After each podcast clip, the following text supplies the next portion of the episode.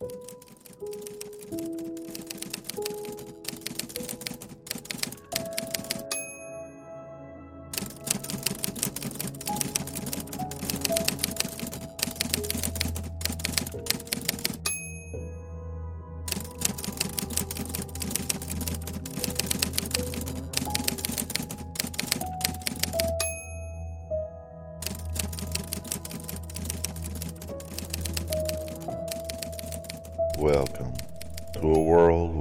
everything is bright and sunny.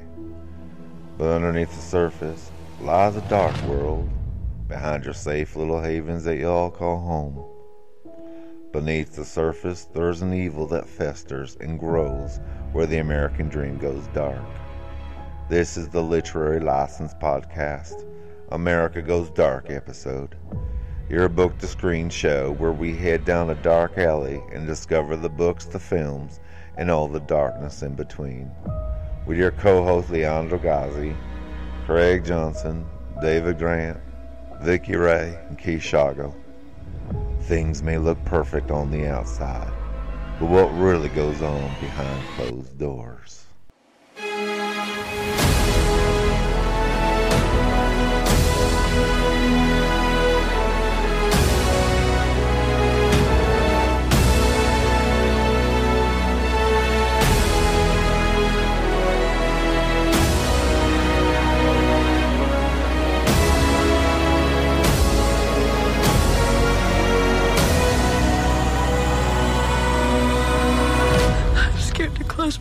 My eyes.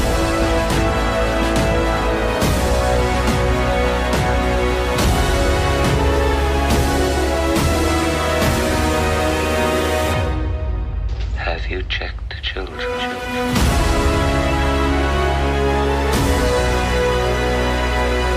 Be afraid. I hope they are watching. They'll see. They'll see and they'll know and they'll say, why, she wouldn't even harm a fly, a fly, a fly, a fly, a fly, a fly. Oh shit. Hello, welcome to Literary License Podcast and Merry Christmas. It's December and we'll be doing our books of streams with We Always Lived in the Castle by Shirley Jackson and the film from 2019 or 18, 17. ain't? Um, it is from 2018. Yes. I love it when I'm right. So who do we have with us today? We got Craig Johnson with us. Hello, Craig. Hello from me, essentially everybody. Leandro Ghazi with us. Hello, Leandro. Hi, how are you? Vicky Ray with us. Hello, Vicky. Hi, everybody. And I'm your host, Keith Shago. And before we get started, let's find out what we've been up to. Starting with you, Leandro. What have you been up to since last time we spoke to you? Uh, have been training uh, well since August, but now have lost seven kilos so far. So back on track on the gym and yeah, uh, working and more or less the same old. Getting ready to go to Argentina now on the 13th for Christmas. So yeah, can't wait. Nice. And what about yourself, Craig? What have you been up to? Um, just been working and um, I've started my new job on Monday, uh, working at the head office, and uh, I've been watching um, Wednesday on Netflix. Y'all liking that? I only watched like the first episode. It isn't It's- singing to me yet. Oh, it's excellent. I love I mean, I just got to give it more of a chance. It just seemed like more goth girl stuff. That's all. It's just like, come on.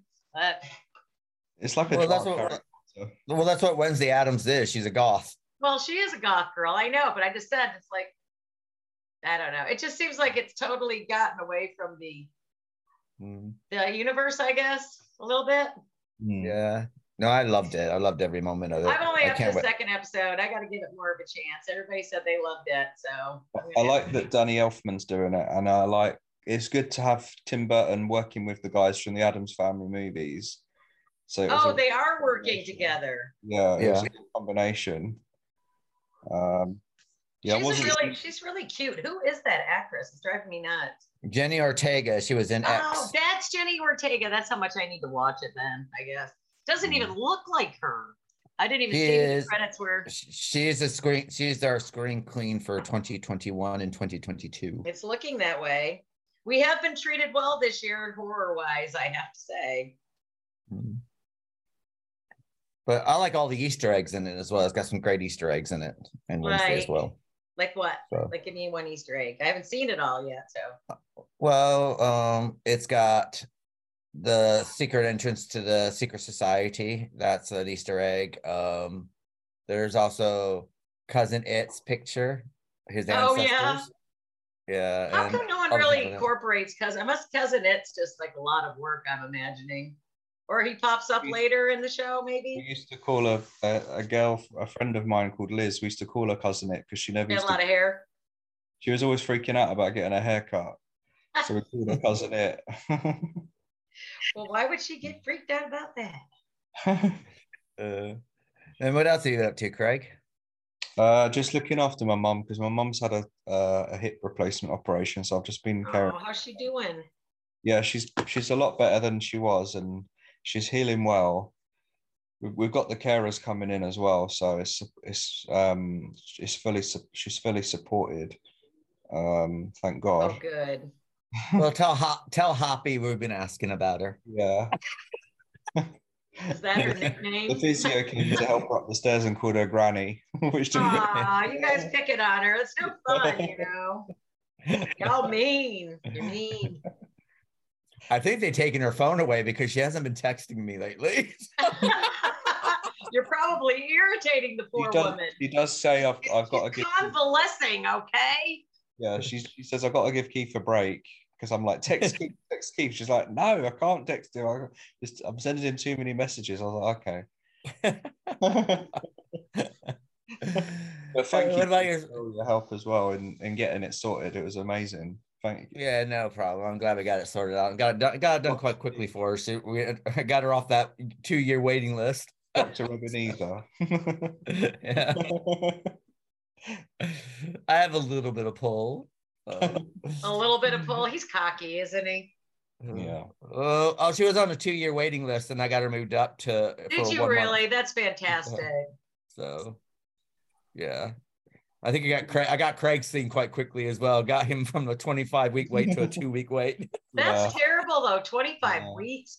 God. yeah We have there. There is a big problem here with the National Health Service at the moment. Yeah. So rather we were dead before Well, we don't have any, so at least you got something to complain about. yeah.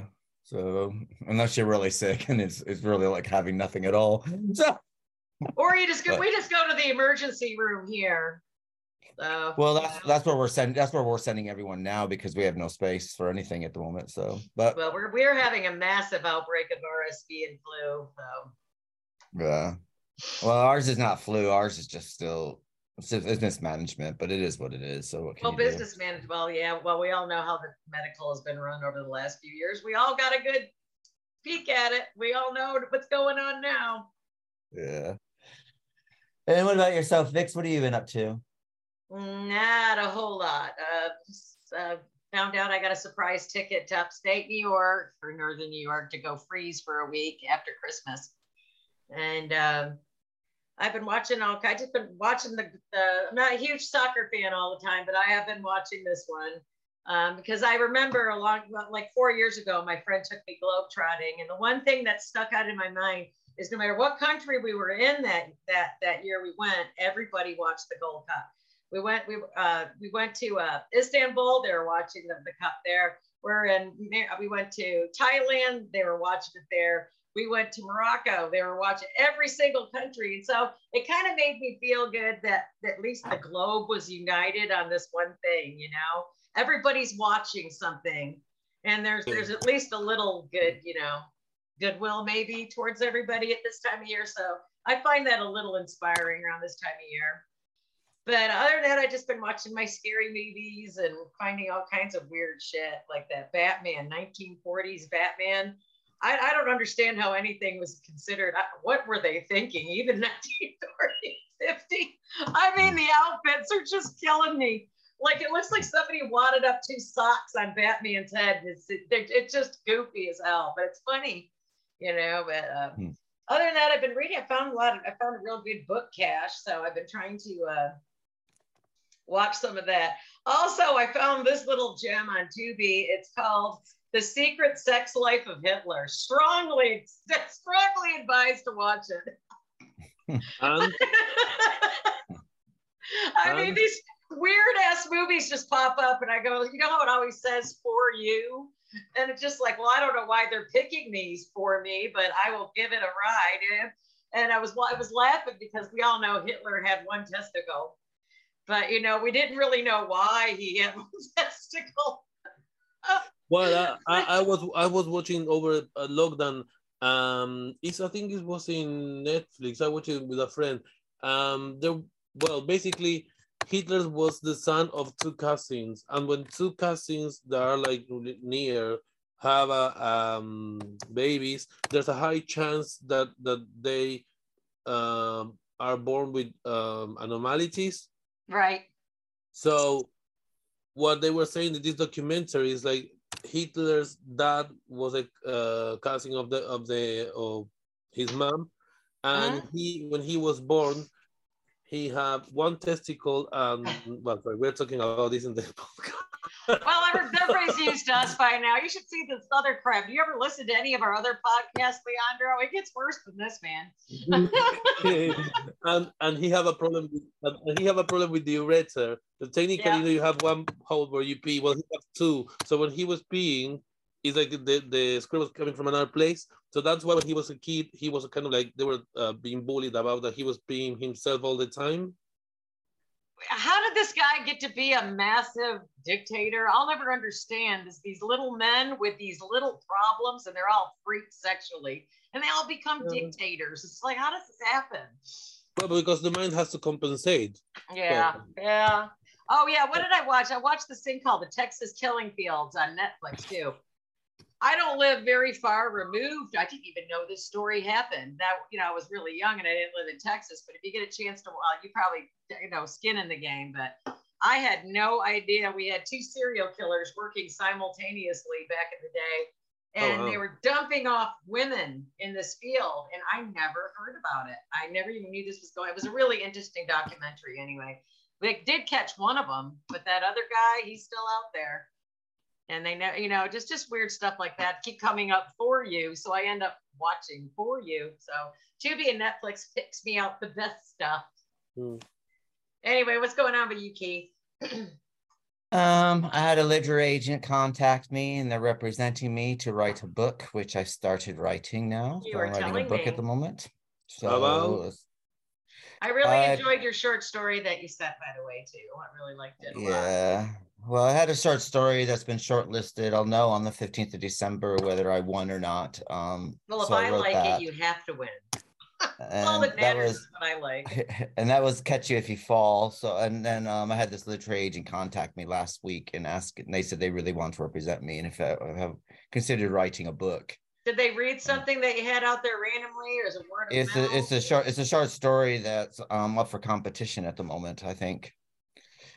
So you know, so I finished Good up. I'm finishing sweetie. I'm this other short story at the moment that I that I've written with Ahmed at the moment. So we I'm finishing that off. It's- Good deal. So and then um so, yeah, I started working my book and it's um basically funnily enough, I don't write horror when I write um short stories and novels. Well, that short story was kind of leaning that way. I mean, I was, I was, I thought it was going to have a really bloody end there for a while, but I was really happy how it ended. So. yeah. Um I mean it has darkness to it. Um this one is called the Is- isolated loner. So um we'll see how it goes. It So, seems legit. I like your outline. yeah. So um and then outside of that, I finished watching Wednesday, finished watching Dead to Me, which was really good. I Really still enjoyed that. started that one. watching Tyler Perry Sisters at the moment, enjoying that. Dragula on Shudder, which is I gotta you watch like- that. Yeah. if you like RuPaul, Dragula is a lot better because it's all the bitchiness, but it's it's horror drag queens. I, I love really RuPaul gory anyway. and disgusting. Uh, yeah, well, I- I, haven't seen that. It looked really good, and I keep glad you reminded me. I totally forgot about that. It's good. It's uh you know each episode comes out once a week, so that's very good. Yeah. So oh, so it's still ongoing right now. This is their latest season. Yeah, yeah. I think it's got like two or three more weeks to go, and then it should be finished. So Which um, who's showing it? it's on Shudder. It's on Shudder. Okay, I didn't know it was on Shudder.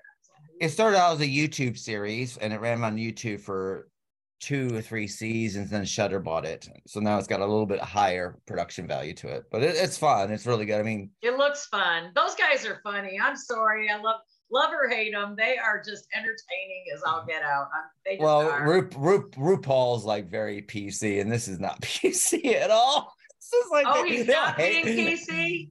Not Dragula. Dragula, they hate each other. I mean, they're just like, oh, I mean, they're just No like kidding. Usually there's like Oh, they're- unity and flowers and Oh no, unicorns. there's no you no, not with Dragula. no, these people are just this, this is like real people. So Great. That gives me more incentive to watch. I'm glad you reminded me. I've got to start that today. well, I think it's also because they know they don't have to go for a mass market. So it's like, oh, we don't need to go for a mass market. So we're gonna get we're gonna do it. Well, you know, if we're gonna be anything, real. RuPaul has stood the test of time. Love or hate them, you know. Yeah. So I, I think they're entertaining. I like. I just think they're. I love. I love watching what they do.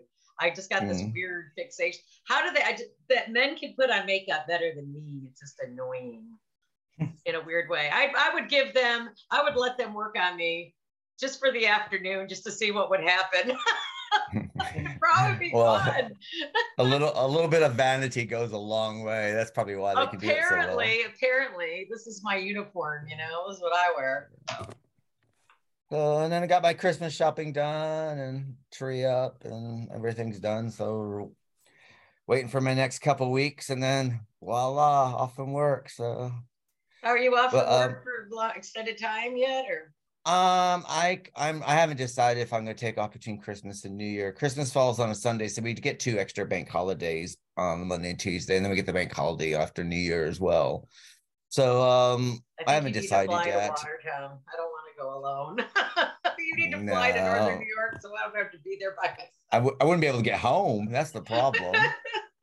so yeah, but um, I mean, so yeah, just get ready for that. Um, teed off the people at work, so that was interesting. Um, I have to ask. Can't say well- that and not tell me what happened. well, there's sixty pe- there's sixty people in our department, and they're ha- the Christmas party can only accommodate twenty five. So they asked me why I Oh. wasn't going, and I'm s- I go, I'm sorry, but I can't go to a Christmas party. It's not inclusive. they got really upset with me. so, You are such a hypocrite. so I wouldn't have got. Strange that make a, a Christmas party and not everyone can attend. I know. it's not it's- I- inclusive, he said. I said I go. I can't go because it's not inclusive. Not, and and our hospital loves the word inclusive. they use it all the time. So they looked at me like, Where is this equity and inclusion now? yeah. But um, I mean, I wouldn't have gone anyway. So I mean, I was just being a bitch. So what else can I say? I try to avoid company parties. I've just had too many bad experiences. I don't like them. I mean, parties for corporate. it's very it's very rare that I go when they go, how come you don't go? I go, I see no, I see more of you than I do my cat. Why do I want to see you when- outside of, outside of work hours? So I, I Yeah. always go if there is a raffle. A raffle? Mm-hmm. You feeling Yeah. lucky, Leandro? Well, the first time I went to the, the Christmas party, I won a TV, a 14 inches TV. Oh, you So, did? yeah, I never went shit, Wow. man. That's good. and it was amazing. You know, I, I won the TV, right? Then, then I went to the toilet and I was peeing, and then I, no, I was in the, in the cubicle, and then I heard that two people talking. I said, "How you see that that bloody bastard of Leo won the TV?" I said, "Yeah, I can hear you." I said, "Whoa, whoa, whoa." well, just as they long as aren't you were ur- inclusive at your parties. just as long as you were not urinating like Hitler would have. Yeah. Just pretend you have one testicle and you'll be fine. Yeah. Are you looking for a graphic design that will take you to the next level? Or something that shows confidence within a growing market to help you stand out amongst the crowd? Amazing Designs gives consistent and on brand designs whether you are looking for something conservative or you want to let your imagination soar. They bring professionalism to a high standard and they're able to visualize your ideas and give them that extra edge. Working one on one with their designers will give you a design that will live up to your expectations and more. Affordable, expert designs for all occasions, whether it's logos, brochures, or whatever you can dream of. Amazing Designs is your to go place for creativity and hands on expertise. Try Amazing Designs today. Contact them via email at amazingdesigns505 at gmail.com. That's amazingdesigns505 at gmail.com or reach out by phone at country code 1 805 203 0427. We love them so much here at the Literary License Podcast that we use them ourselves.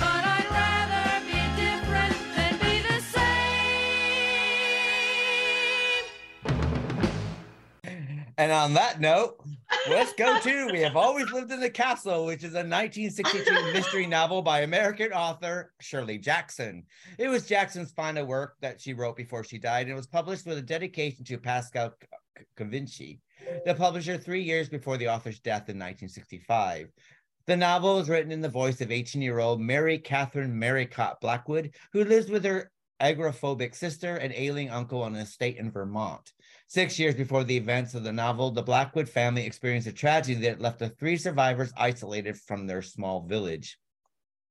The novel was first published in hardcover in um, North America by Viking Press and has since been released in paperback as an audiobook and an ebook. It has been described as Jackson's masterpiece.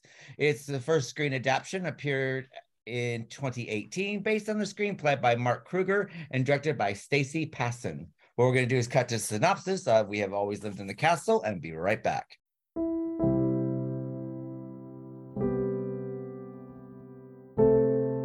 We Have Always Lived in the Castle by Shirley Jackson, the synopsis.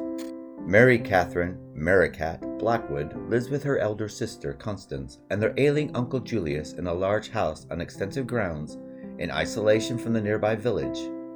Constance has not left their house in six years, going no further than her large garden. Uncle Julian, who uses a wheelchair, obsessively writes and rewrites notes for his memoirs, while Constance takes care of him.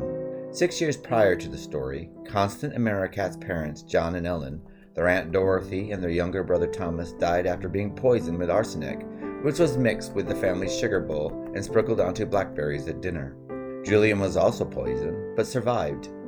Merricat was not present at the time as she had been sent to bed without dinner. As punishment, Constance, the only member of the family who didn't put sugar on her berries, was arrested and charged with murder, but ultimately the verdict proved her not guilty. The people of the village believed that Constance got away with murder, leading them to exclude the family. The three remaining Blackwoods have since grown accustomed to their isolation, leading a quiet, happy existence. Merricat is the family's sole contact with the outside world, walking into the village twice a week and carrying home groceries and library books. On these trips, she is faced directly with hostility of the villagers and often taunted by groups of children with an accusing rhyme about the poisoned sugar. Merricat is protective of her sister and practices sympathetic magic that maintains borders around the house. Merricat feels that a dangerous change is approaching, but before she can warn Constance, their estranged cousin Charles appears for a visit and is welcomed into the home. Charles quickly begins to have a close relationship with Constance and gains her confidence. Charles is aware of Merricat's hostility and is increasingly rude to her and impatient of Julian's weaknesses. He makes many references to the money the sisters keep locked in their father's safe and gradually forms something of an alliance with Constance, encouraging her to leave her home. Merricat perceives Charles as a threat and tries various magical and otherwise disruptive means to drive him from the house. Uncle Julian is increasingly disgruntled by Charles and suspects that Charles came there for the Blackwood's fortune. One night before dinner, when Constance sends Merricat upstairs to wash her hands, Merricat, in a fit of anger, pushes Charles' smoking pipe into a waste paper basket filled with newspaper. This soon causes a massive fire that consumes the family home. The villagers arrive and help put out the fire, but then finally unleash their long repressed hostility towards the Blackwoods by vandalizing and ransacking the home. Driven outdoors, Merricat and Constance flee into the woods after being threatened by the villagers, while Julian dies of an apparent heart failure during the fire and Charles attempts to take the family safe. While Merricat and Constance shelter for the night under a tree Merricat has made into a hideaway, Constance confesses that she always knew that Merricat was the one who poisoned the family. Merricat readily admits to the deed, saying that she put the poison in the sugar bowl because she knew that Constance would not take sugar. Upon returning to their ruined home, Constance and Merricat proceed to salvage what is left of their belongings, close off the rooms too damaged to use, and start their lives anew in their little space left to them. The house, now without a roof, resembles a castle, turrets and open to the sky. Constance and Merricat spend much of their time watching the outside world through peepholes hidden by the vines that grow to cover the house. The villagers, feeling remorse at their actions, begin to leave food on their doorsteps, while developing stories about the house akin to folklore. Charles returns once to try to renew his acquaintance with Constance, but she ignores him. The sisters choose to remain alone and unseen by the rest of the world. And that is We Have Always Lived in the Castle by Shirley Jackson. Now back to the show.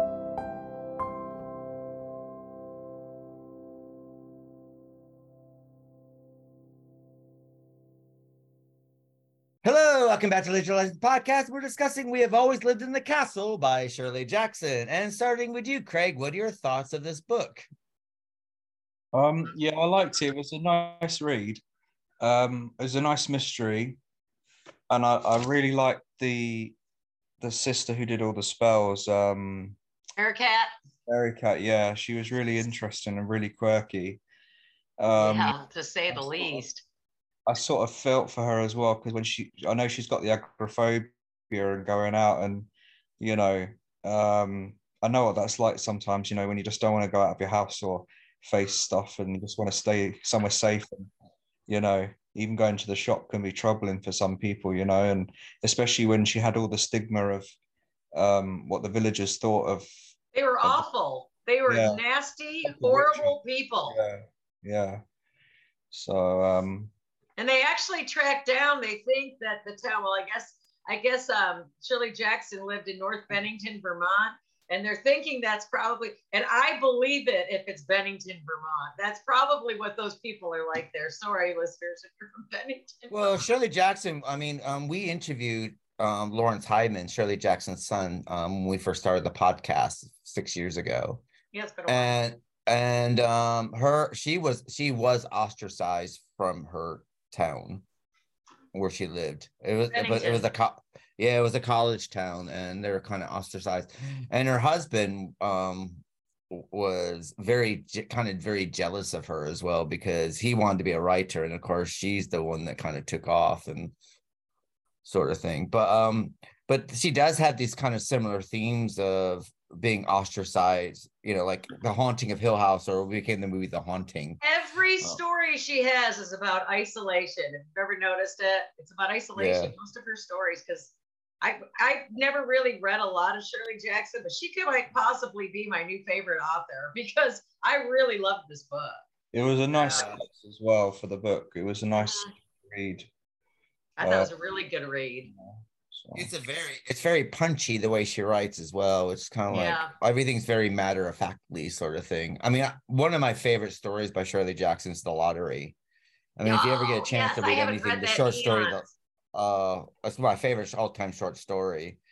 And basically, it's again, it's about a small town that you New know England. it starts. It starts out normal enough, you know, woman's hanging out her clothes out to dry, and they're all gathering in the square, and they're got they're having a bit of a gossip, and then the lottery starts, and then um, and her the woman who's like you know just you know late because she was doing her dishes and getting her you know, make putting dinner on the table or getting dinner ready for later on.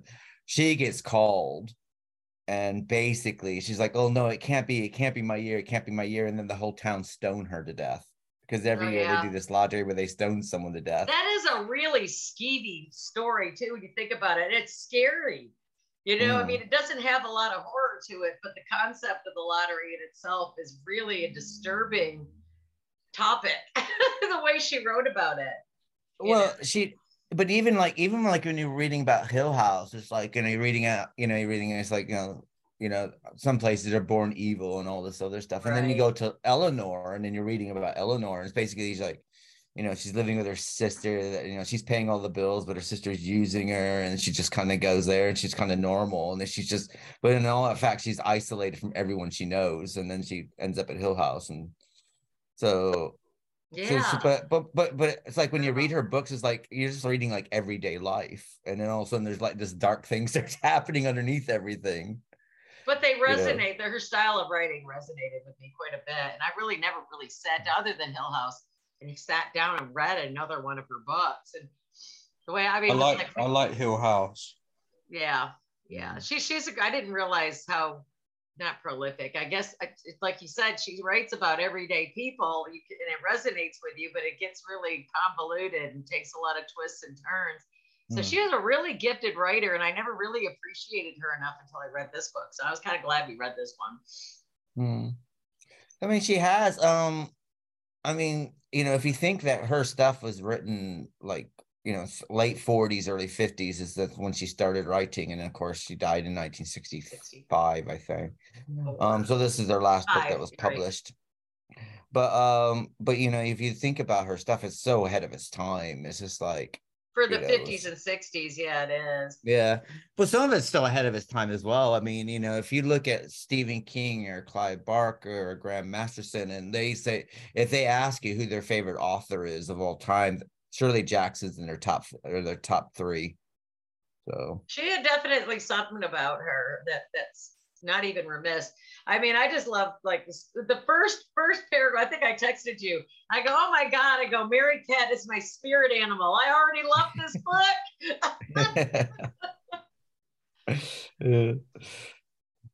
I could totally, Um, I could, it's totally believable because who really, I mean, I used to be very outgoing. I like concerts and doing stuff, but now it's just like, God, people have turned into such assholes. I don't want to leave the house for the most part Mm. anymore. You know, I can totally relate to this book. It's just like, Mm. why do you want to do that to yourself? Why do you want to go out into it? You know, people don't like you, or they're judgmental, or they've got some weird agenda, or they think strange, or why do you want to involve yourself in all that when you've got a nice castle of a house up on top of a hill with everything and all the money you need? Why would you want to be involved with everything? And the people in that book are just horrible, wretched people. mhm. Horrible. Well, I mean, and I mean, I, I mean, you get that in a small town, though. I mean, the thing is, yeah, if a tragedy, if a tragedy happens in a small town, I mean, for instance, um, we in Sackets Harbor, where we were, we had this guy named Chicky. I don't know what his real name is. I'm sorry, but that was his name. Um, and basically, he uh one day was driving in his car got in a car accident with with some young guy that was in the car with him. The young guy died. He parked the car in his garage, sort of thing, and lived in his house. And his house, house his house basically was falling down around him, right. and he was like a social pariah. You know, and we all knew him as Chicky. You know, I never, I never, I never knew the story. It's just like you know, he was the custodian at, at work, and he used to ride his bike up and down. so um, that story to could be totally made up, ad libbed. You just never know, right? Well, the, that the, the the the facts of the story are that, Right. but you know, of course, you know, you know, when you when I got older and I asked my dad before he passed, I go, "What was the real story?" 'Cause he lived next door to my grandmother, and, and my grandmother hated his house because, you know, it's It was a fall it was falling down. Well, it's just falling down. I mean, the I mean the the garage f- fell down on top of the car. It was a re- like a really a really n- old new car that basically has never been driven since that fateful night, and Right. the garage fell on top. They of did it, take the you know. guy out of the car, right? Mm. Yeah. Um, The dead but, I mean, gone, right? well, had when a I asked my neighbor- when I asked my dad what the real story was, apparently it's because this young guy was might have been his boyfriend in 1950s. Oh, yeah. Northern New York, even. Yeah. yeah. So I mean, but he was so surprised for oh, all every you know the whole thing just because of that you know that whatever that story That's is. Sort of whatever- like that lady they called the Witch of Watertown. She was a sweet woman and she just looked weird. And they treated her abysmally. Well, mm. my my grandmother told me the real story about her. And the Witch of Watertown's like, you know, everyone's like, oh, that's the Witch of Watertown and stuff You know like who this. she reminded me of? She reminded me of that woman in Black Sabbath, the lady that was like this coming for her rings. That's what she reminded me of. But- That's but- why it scared the shit out of me so much when I was little.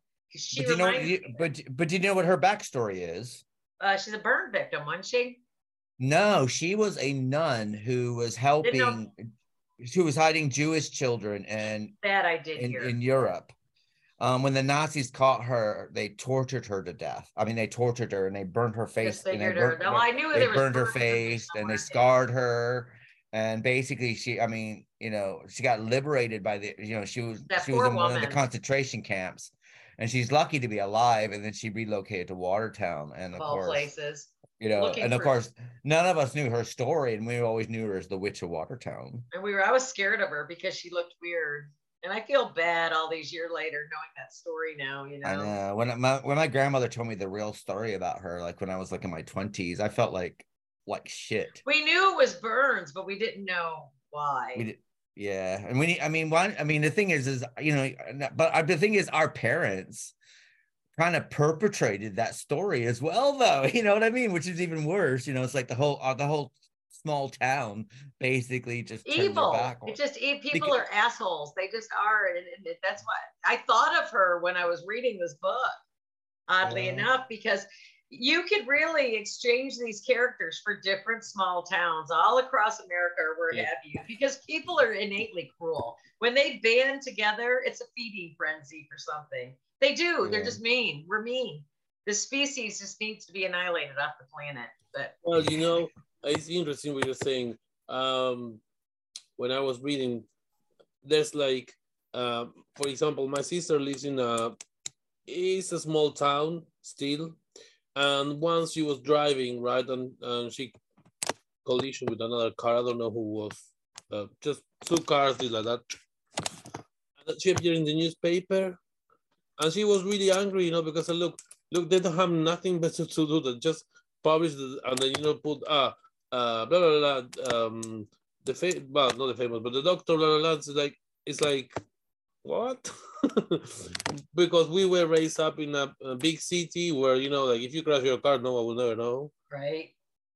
um then what i remember when i was when i arrived here to live in uk i was living in a village and it was like everyone knew everyone more or less because Right. someone's arrived so who is that who that that person has arrived have you seen that person blah, blah, blah. Uh, which for me is like when i grew up with my neighbor we would say good morning hello goodbye good morning and that's all you know unless something particular happened that you need to ask for help or, or or ask something in particular but otherwise i mean i never knew i don't know the story of the neighbor right and yes it's it's it's horrible you know it's like it's like because it's a small town and everyone knows each other it's like a kind of like that right to know or to talk or to give your opinion when nobody have asked it you know it's like Well, I ha- I had that situation on social media where um one Yeah. of our writers basically went to this blog person and came up with this horrible story about me. Oh, Joe, the the the the the, the ginger. Ginger Nuts of Horror guy. Oh, what a And the thing douche- is, and the thing- douchebag. And the thing is, is I woke up, I woke up in the morning and I'm getting these texts is like, and it's like all of a sudden it's like all these people are like doing a witch hunt on me. Yeah. And- it was terrible. And the thing is, is it's like no one, and no, no, no one reached out asking for my opinion or anything like this. And you know, it, it, it took me a good 24 hours to figure out how I was going to handle the situation when I chose to ignore it and it went away.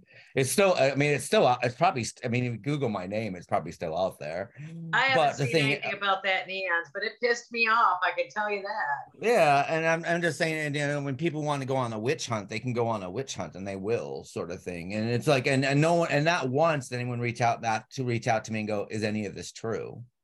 They just Yeah, assumed except it for was those of us who knew that it wasn't. Whatever happened to that ass hat anyway? Does he still got a Uh, blog? Or un- whatever that is? unfortunately, he got in really poor health, so poor thing. Poor baby. poor It's son of a bitch. But I'm not bitter. really, I'm not bitter. you will never know what happened you know he fall under a car He got This guy was an obnoxious asshole. I have no problem saying that on the, the, the airwaves. Not at Mm. all. And the Yeah. people that got him going, they're assholes too. And I also remember their name, but I won't say a word. Well, we it's kind of funny, but some of the people who jumped on the bandwagon at that time, I've now come, you know, apologize. Oh, I Good. want to work with you, and I was like, well, I don't do the literary agency anymore. I closed that sort of thing. That wasn't the reason why we closed it. It was just too big of a, it was too much of a pain in the it ass. was a lot of But- yeah, it was a pain in the ass. Yeah, it was a pain in the ass to do. But um, but you know, it, it just goes and shows you, you know, you know, even you know small town mentality is pretty much what you get through social media now sort of thing so it's kind of you know it's still Yeah, but know, it's it's more vicious. I. I guess it's, it's it's bad enough that it's vicious in person, but social media has done something to us as a species and has turned Mm-hmm. us into crazy, mean assholes. Seriously, social media is probably well Although that's it's because you helpful that's, and it's that's because fun. you can hide it's because you can hide behind a screen anyway Oh yeah, you know, everybody's you're got not- Facebook balls. I would love to meet half the people out there with the Facebook balls they always show. It's like, okay, you're behind a computer, you wuss. You I mean, know, I, I I live in England where confrontation's not a thing. well, like- and it- and I- it's always and I- thing. and I and I and I confront people and they really hate me for it. I think, oh, you bloody I know. Americans. I think it's funny when you start. I always think it's funny when you butt in on one of my posts and start spewing facts. It just drives them insane. They cannot know. deal with facts. Facts It shuts them down, though. Them up. It's just like facts, and they it, just it just shuts them down. Yeah, I love it when you do that. It's funny. Mm. Sometimes we even make up facts to screw with them, and that works just as well. what about yourself, Leandro? What are your thoughts of We Have Always Lived in the Castle? Yeah, I, I really enjoyed the short uh, book. Um, I really And enjoyed. Um, well, I really pay attention. to The beginning, you know, was like it give you a really detailed, um, like kind of list of things that they do, the the way they used to do it, and I was starting to think, wow. And that when when I, when I read that, I, I thought straight away, Before you go get away from the beginning of the book, did did you, Leandro, or anybody else? I, I'm still trying to figure out were these girls abused in the family because they're very nonchalant about That's what arsenic. I was sensing. Yeah, I was sensing Yeah. that. But I mean, they never really come right out and say it. Well, there are a couple. There are a couple of things that are kind of odd because first of all, she goes about, um, they don't keep their money in banks because No. their father said that the bank system is evil, but at the same time, he is, he's the head banker for the town. So that's why they kept calling him a, a tyrant. ah, uh, yeah, yeah, yeah, yeah. See, I Yeah, missed that part. I didn't get that he was the Yeah. banker for the town. That one flew over me. Okay, that explains. a So there's there. that. Um, he was, That he explains why was all the people hate them. but he was also very, very pompous, and he sat there and goes, "Oh, there's no need for you to go down to the village because you know you're living up here in the wealth of you know and the good of wealth, you know, and all this other stuff." So I mean, they're pretty much well, uh, the you know, I don't know if the children were, but Doubtful, the yeah. fa- the father was, and and and the father seemed to have a tight control over the mother and his brother and his Well, wife. there's a patriarchal and isolationist and an anti-feminist theme kind of undercurrent to the whole book, Mm-hmm. and everything like uh like the pipe or anything like like the cousin was was was touching or whatever everything was patriarchal because he was doing what the father would do when the cousin got there the male cousin so Mm-hmm. i mean it just it was really well thought out on her part how she conquered this book is really but quick. she also sits there and says that Constance was dating a, a townie. yeah the fireman So um, so there's that question there about that. Maybe it had something to do. Maybe she's supposed to go out that night, and that um, and Merricat, you know, changed the sugar to arsenic.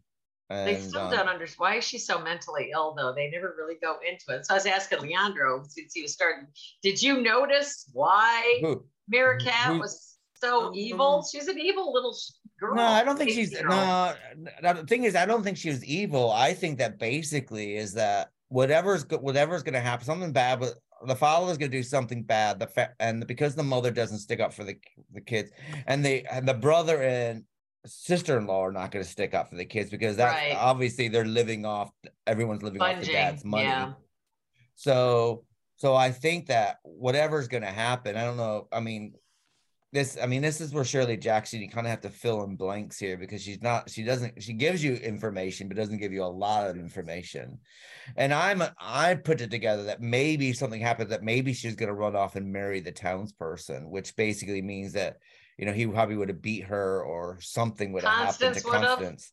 So so Mary his character so- didn't really seem very say say you know savvy i mean the character the the, the man that was also the fire chief that wanted to date Constance. He wasn't really nice, was he?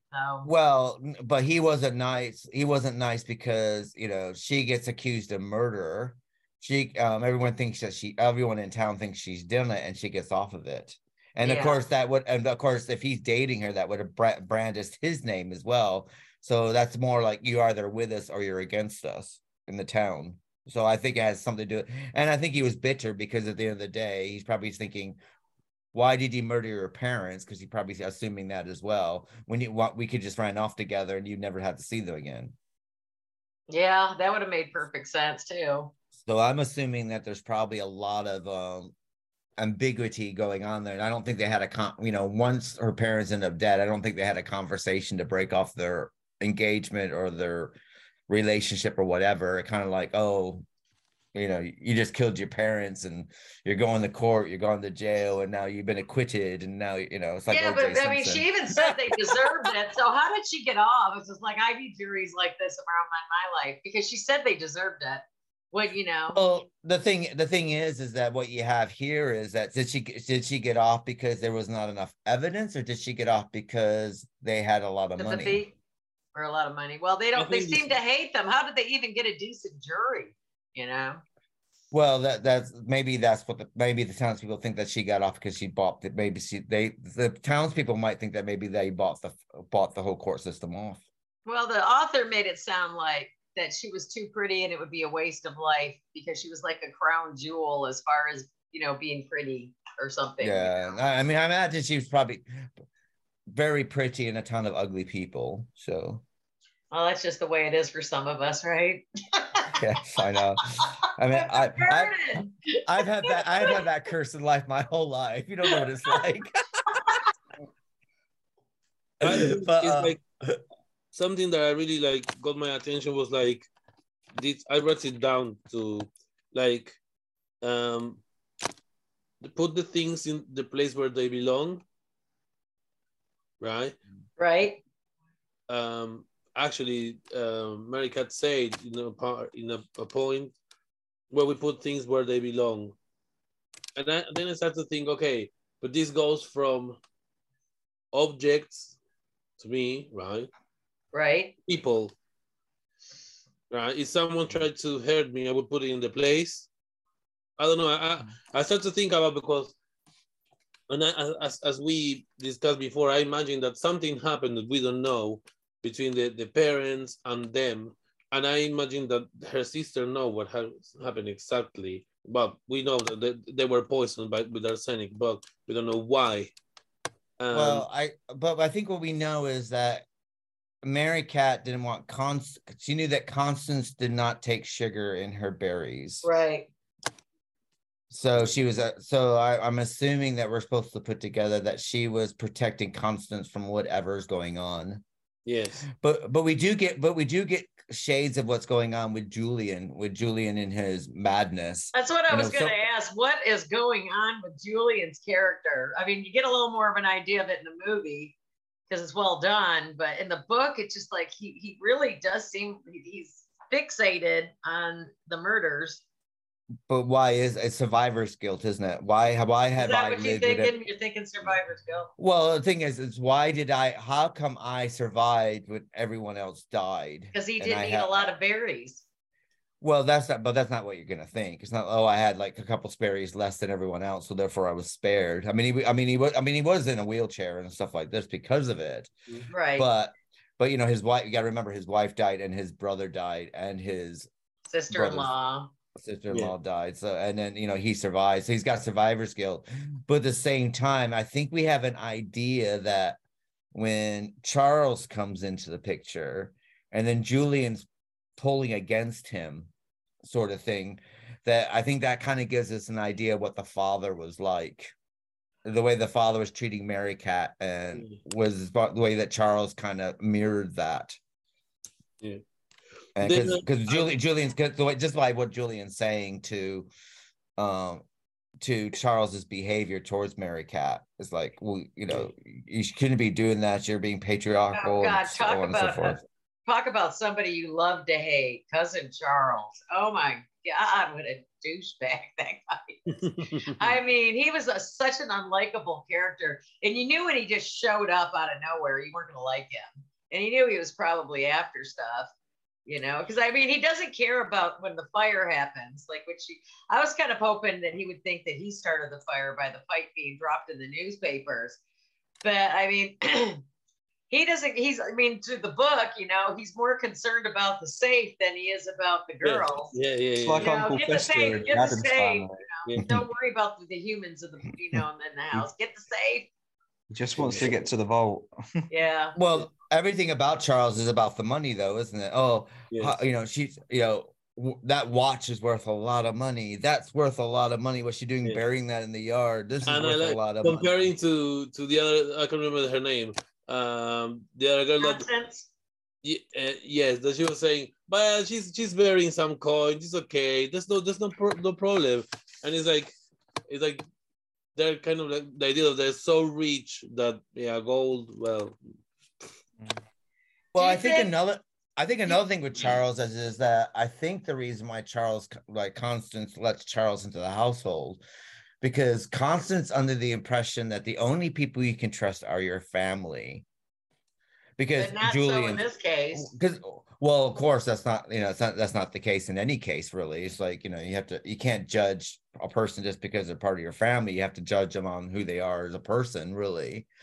But you know and so that's what so therefore that's the reason why she lets him in because this is our cousin. He's our family. We we can trust him. Mhm. and of course he's he's not to be trusted anyway.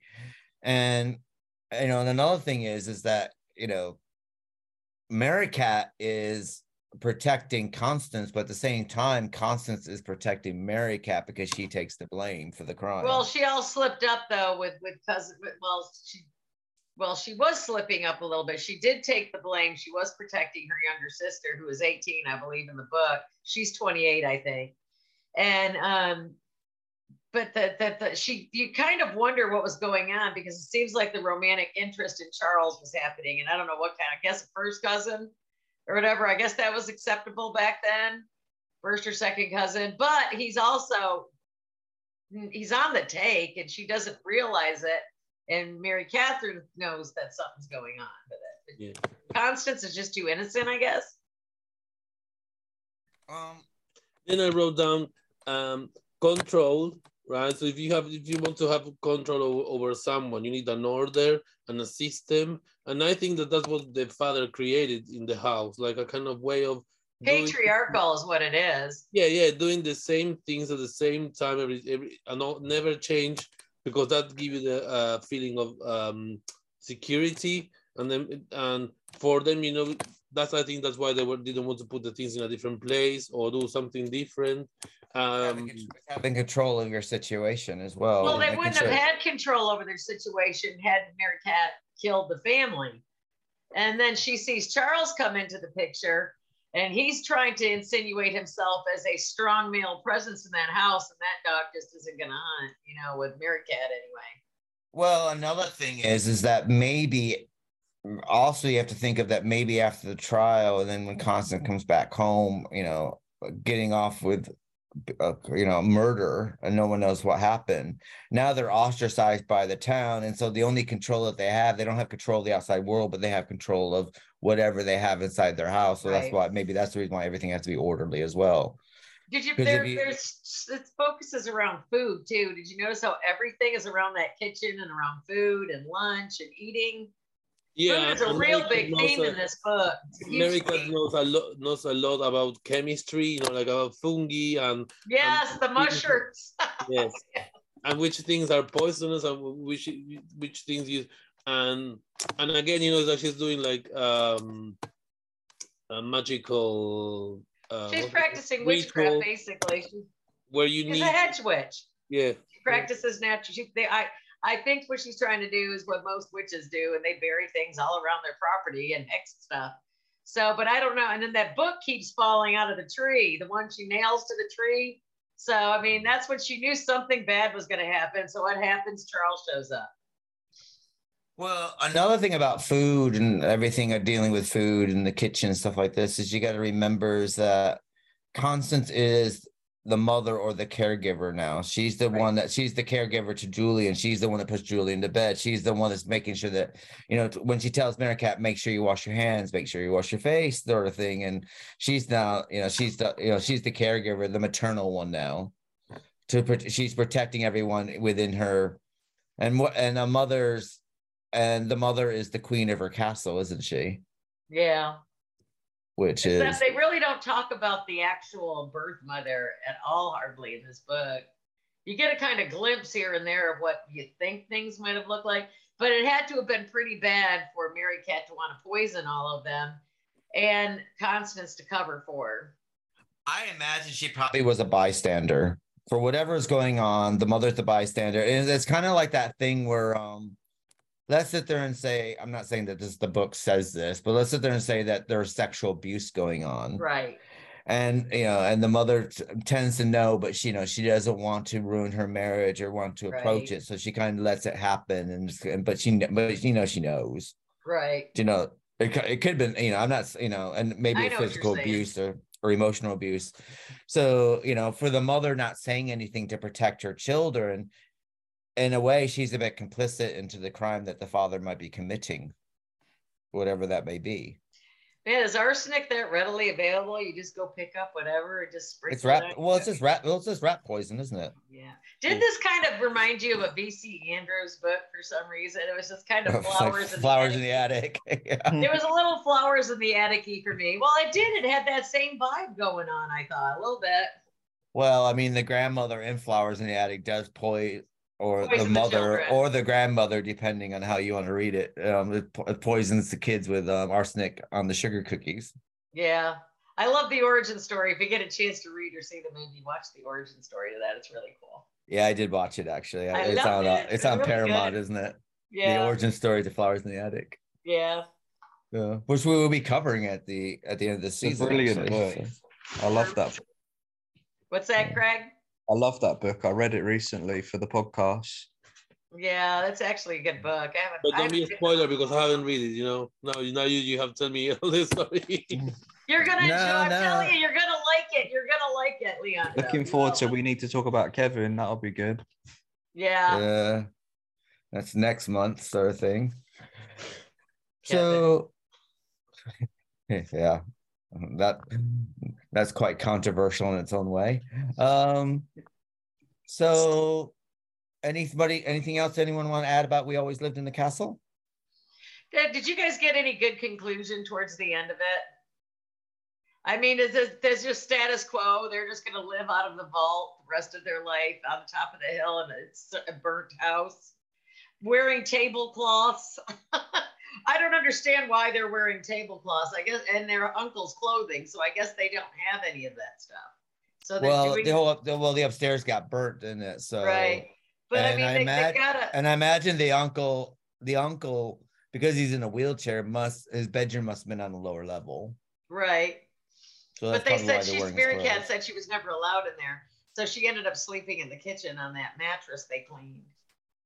Uh, I mean, I mean it does. I mean it kind of does end like in the in uh, like in the future where kids are still coming out and taunting, and then she comes out and the kids run away. They're playing in but- the yard. The gates are open. It's like a park now at the end of the book, and that's what I was like wondering how what you guys thought about the ending of all that.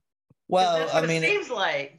but she also she also sits there and says that um that they have become part of the part of the village folklore now. They're a folk Right. tale now.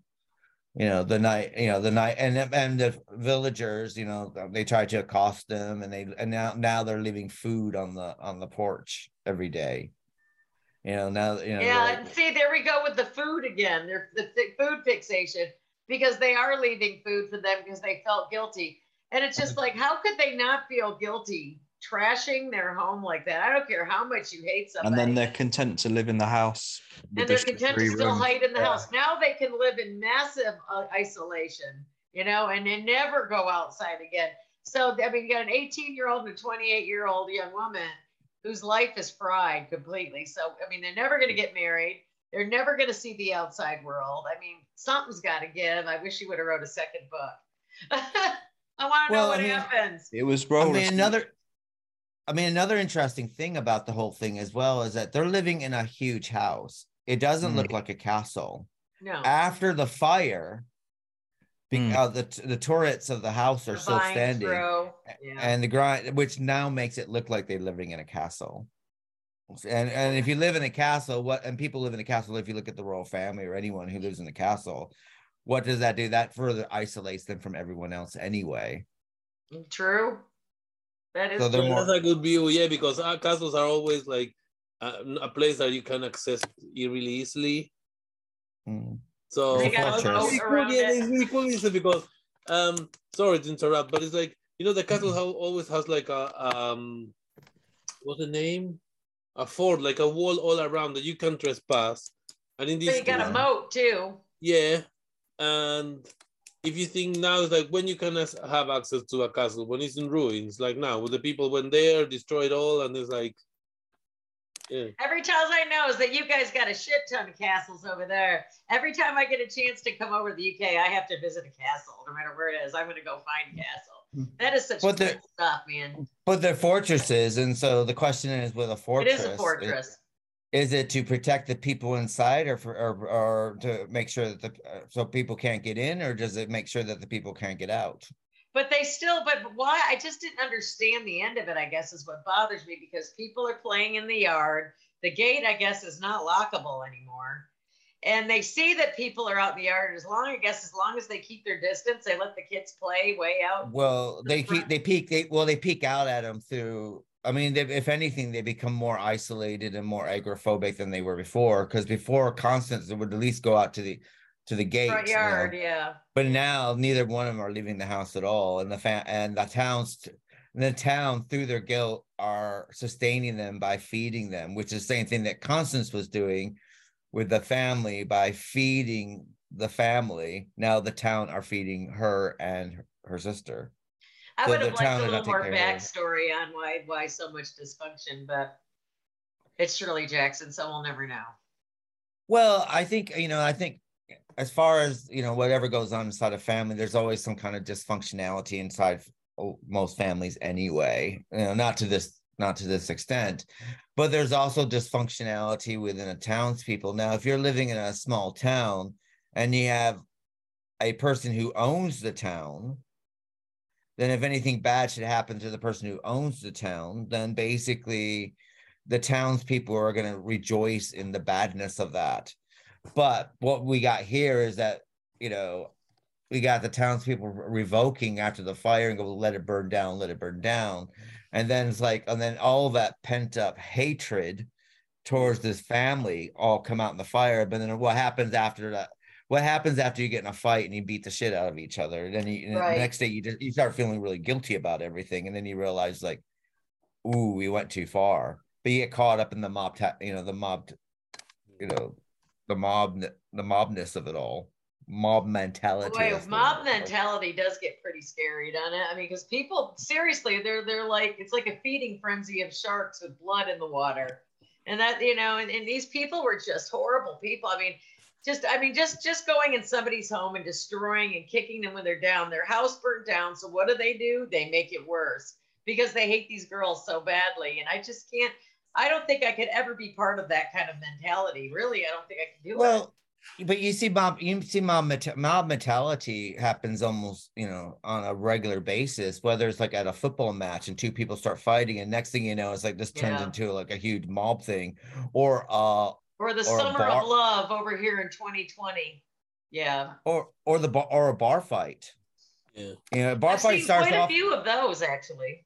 but a bar fight always starts with just two people, It and does. next thing you know, it's like everyone's involved. You know, and they're all and they're all Not going after- everybody. There's some of us that are still in our little booth watching all the festivities, you know. Yeah, but the majority of the people are normally going after two people. They're being up two or three people.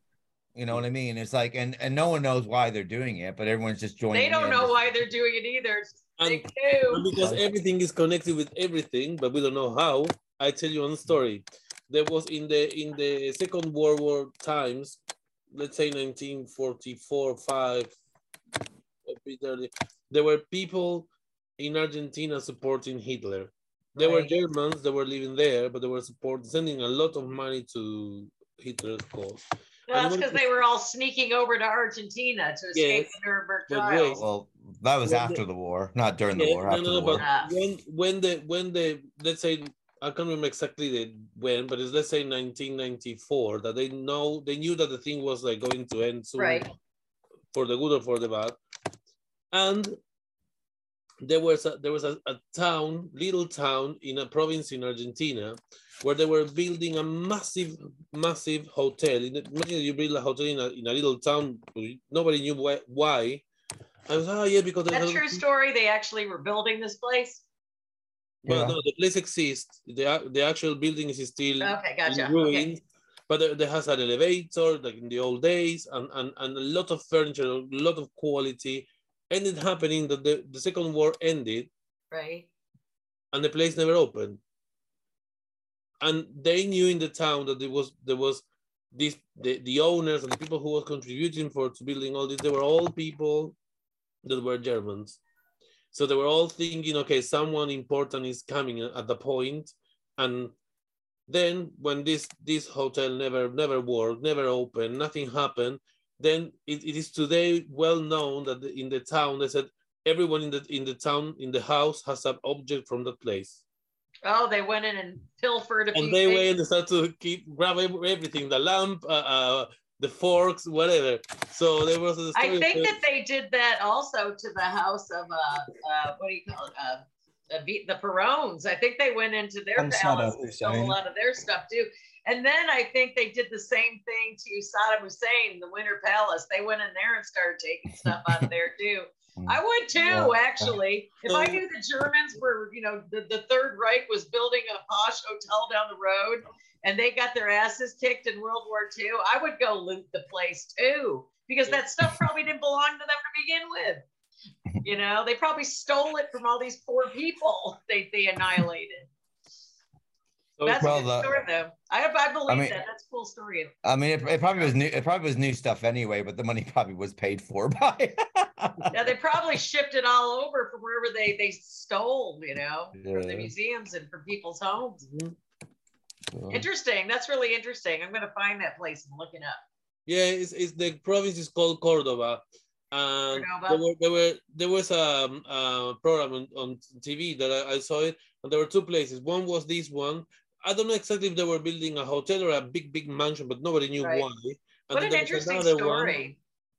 there was another one uh, that this one, yes, is a, it was a hotel in front of the sea.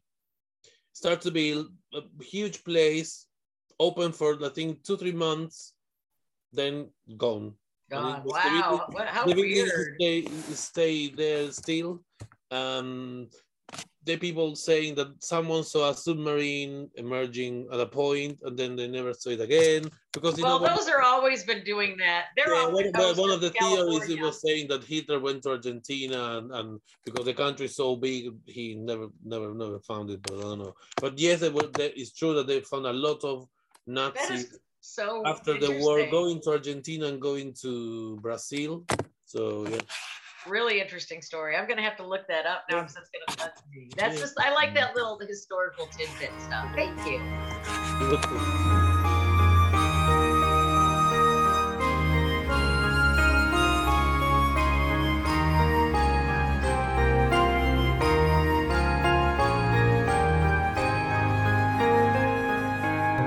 Well, I guess what we should do is let's rate. We have always lived in the castle by Shirley Jackson. Starting with you, Vicky. How many stars would you give this book? I'm gonna give it five just because I like how she wrote about it. Because Merricat, especially Merricat, just like, cause I know how she feels. I don't want to go out there anymore either. And I mean, I'm miserable as soon as I get in the grocery store, and I don't make no. I, I mean, I'll bitch or you know how I got. I am. I'll, I do that in grocery stores around strangers. So I mean, I get total sticker shock when I hmm. go shopping. But yeah, I just I really thought it was well written. I, I, I really enjoyed her characters because they really do resonate. And I like how she approached patriarchy without making it so PC, I guess is the word. You knew it was wrong and you knew these girls were fighting against something or something traumatized them, yet she brought it she brought it quite beautifully up in a way that it resonates with the reader. That's why I thoroughly enjoyed this book. What about yourself, Craig? How much do you rate this? Um, I'd give it the book four four out of five. It was a good read and just just the right size, really. Um, Yeah. and 10 really chapters. I'm novel, down. Really nice. And what about yourself, Leandro? Uh, five out of five.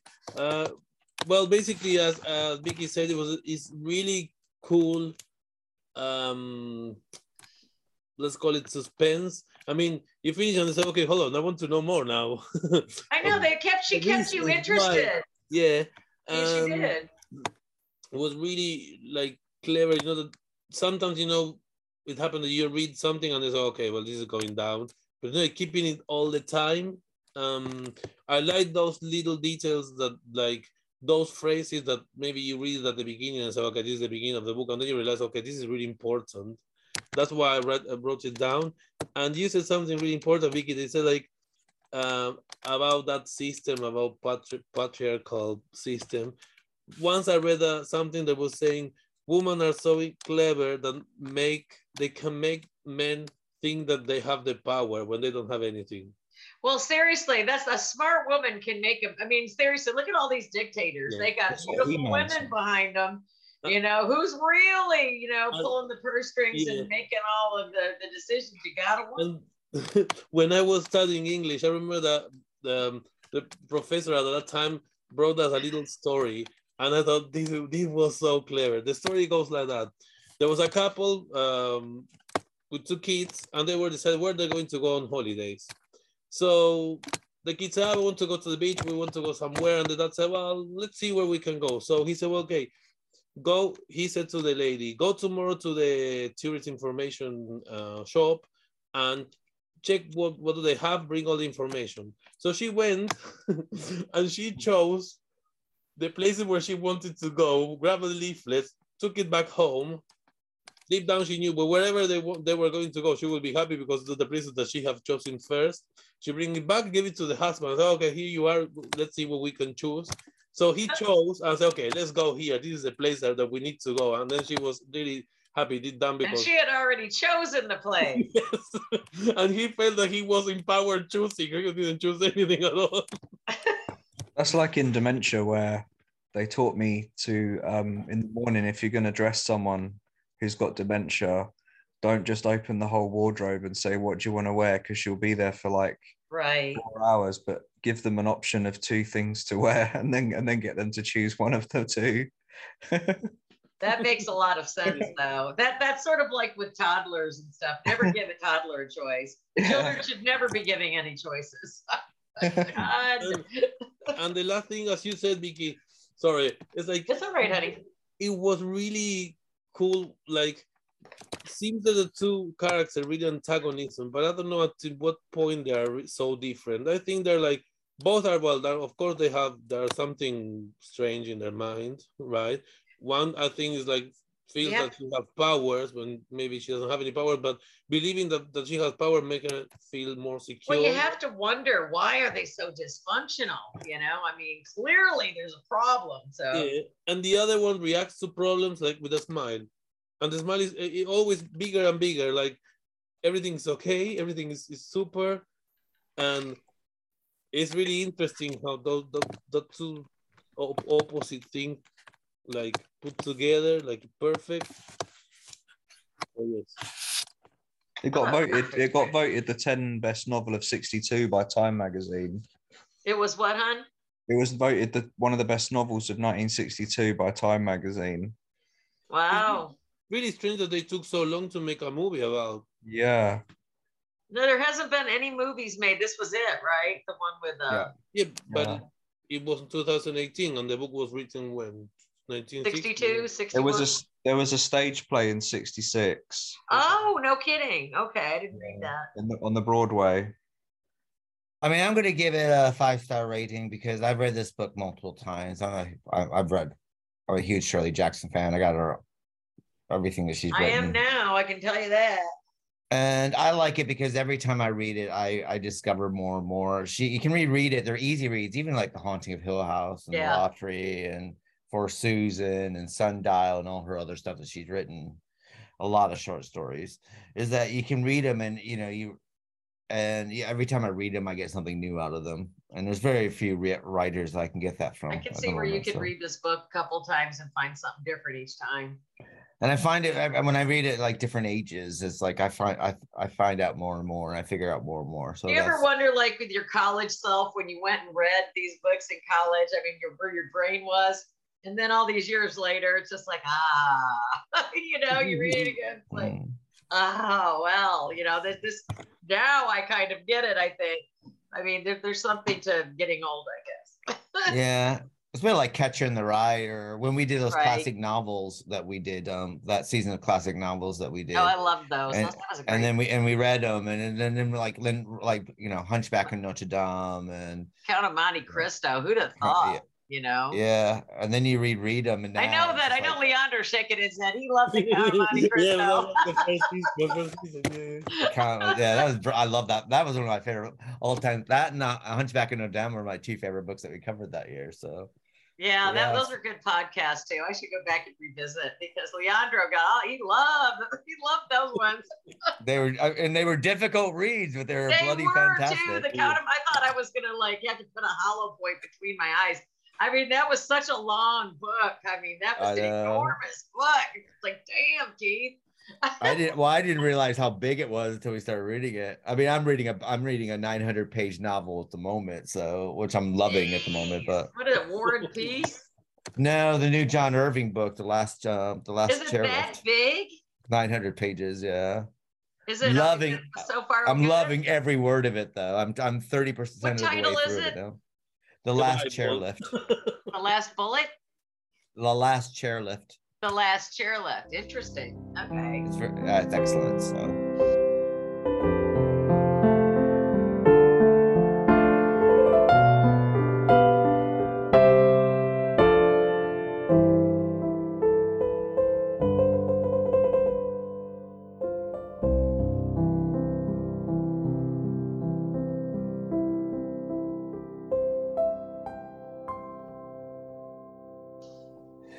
Well, this brings us to We Have Always Lived in the Castle, the film, which is a 2018 American mystery thriller film, which was directed by Stacie Passon, written by Mark Kruger, and starring Ta- Ta- Tessa, Tessa Farmiga, Tessa. Alexandra Daddario, Crispin Glover, and Sebastian Stan. It was based on the 1962 novel of the same name by Shirley Jackson. It premiered at the LA Film Festival on September 22nd, 2018, to generally favorable reviews. It was released on May 17, 2019 by Brainstorm Media. What we're going to do is cut to the trailer and be right back. My name is Mary Katherine Blackwood. The Blackwoods have always lived in this house. And we will never leave here, no matter what they say or what they do to us. Never.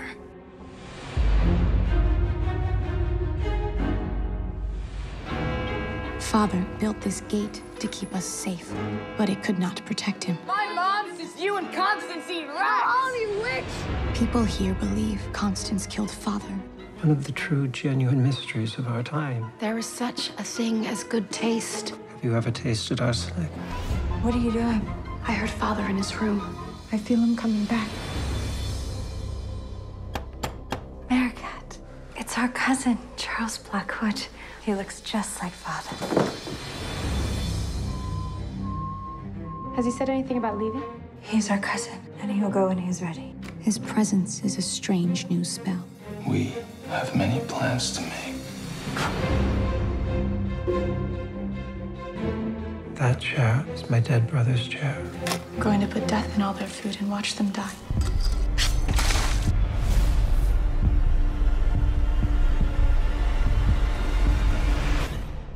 He was a very wicked man, our father.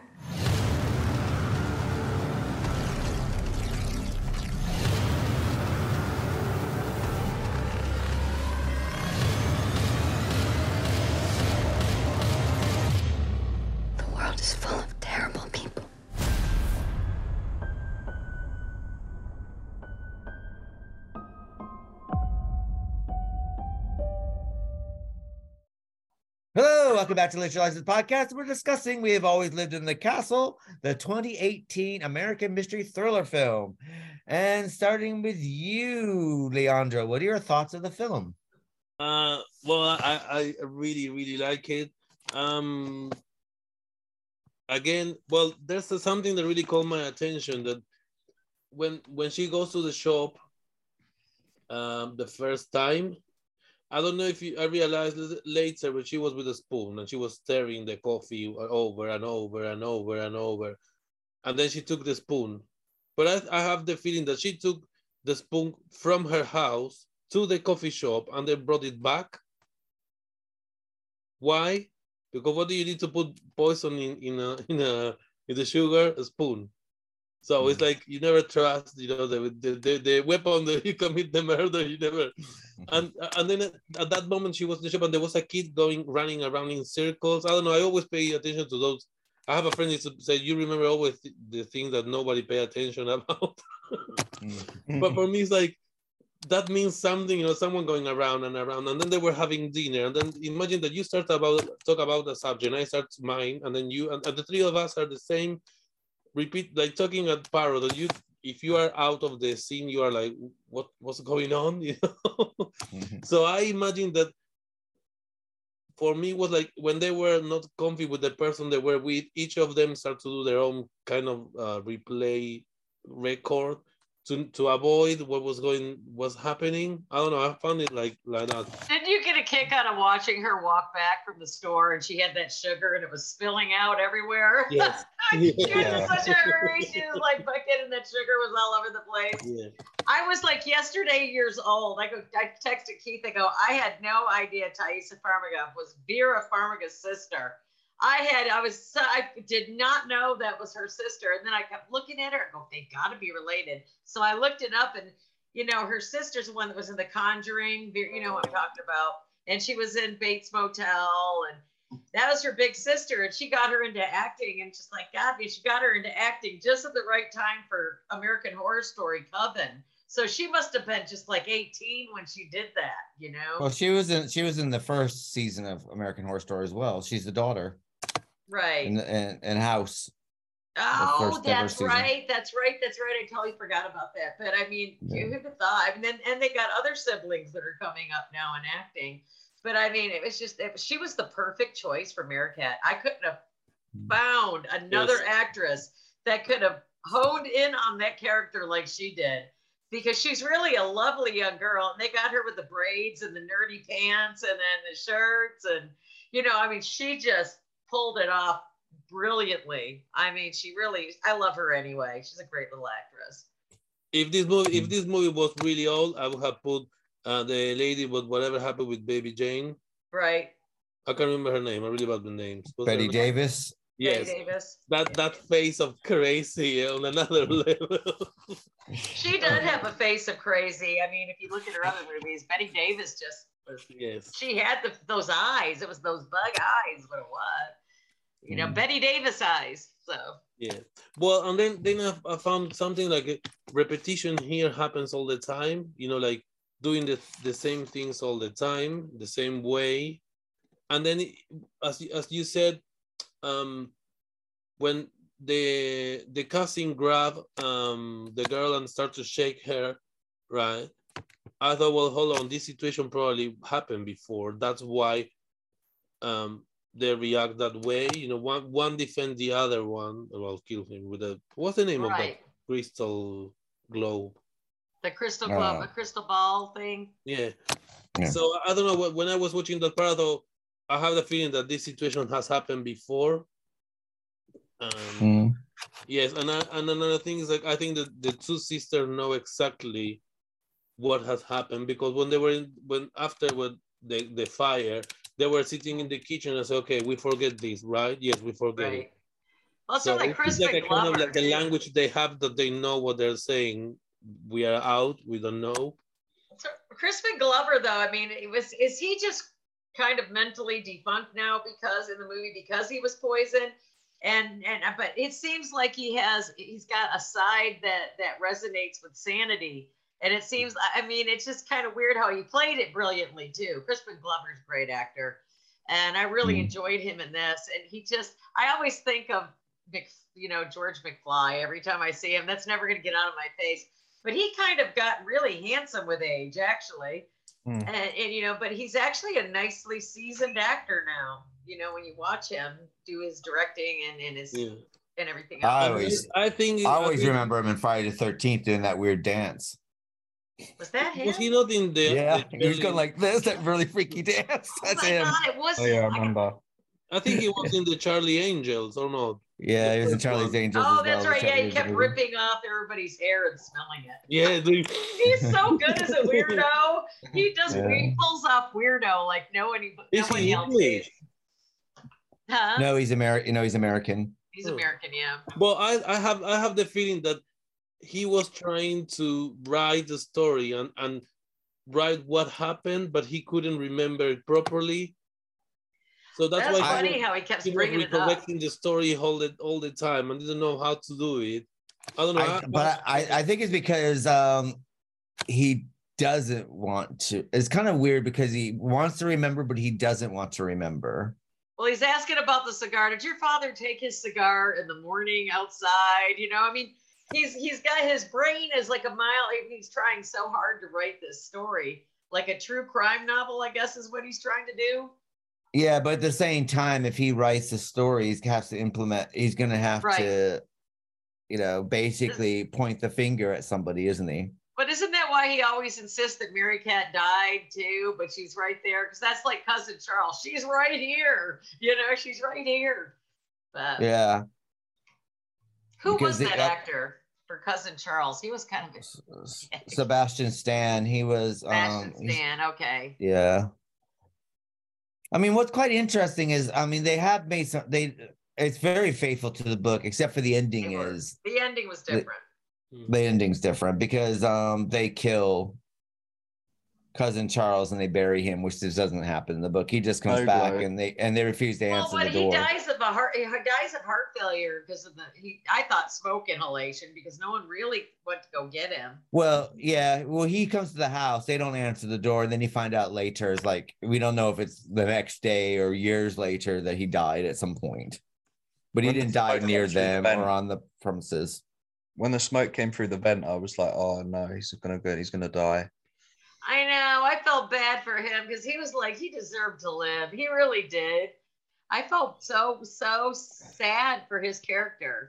I thought But he kind of he kind of had to die. He had kind of had to die though, didn't he? Really? Yeah, he did. I mean, to, so the girls could achieve their utopia of dysfunctional freedom away from mm. society. Well, it's his it's his death that stops the the pillaging going on. right. Or, You know, the, if he or didn't- actually, no, the the acknowledgement from one of the firefighters that he had died, and that I mean, who does that to be? I mean, I there are people I know that would be like that actually, that would tear somebody's house limb from limb. Um, there are just some, there are some like she says in the in, in the book and in the, the movie, there are some bad people out there, and I don't think anybody is not susceptible to them, especially when you got a town that's against them the way they were. Like you know, beating on that little girl as she was going into town. Well, she's 18 supposedly, but all she's doing is getting her library books and her groceries and wants a cup of coffee. For crying out loud, does people have to be so insanely cruel? You know. But you but you also know but you also notice um, and I think the movie kind of spells it out a little bit better than the book does that when she goes for the coffee and um the guy and his friend are picking on her and the waitress is really nice to her Yeah. but but then instead of like her the waitress saying anything to them because it would put her in the line of fire she goes oh you better go now sweetie Well, she did tell him to lay off a couple times.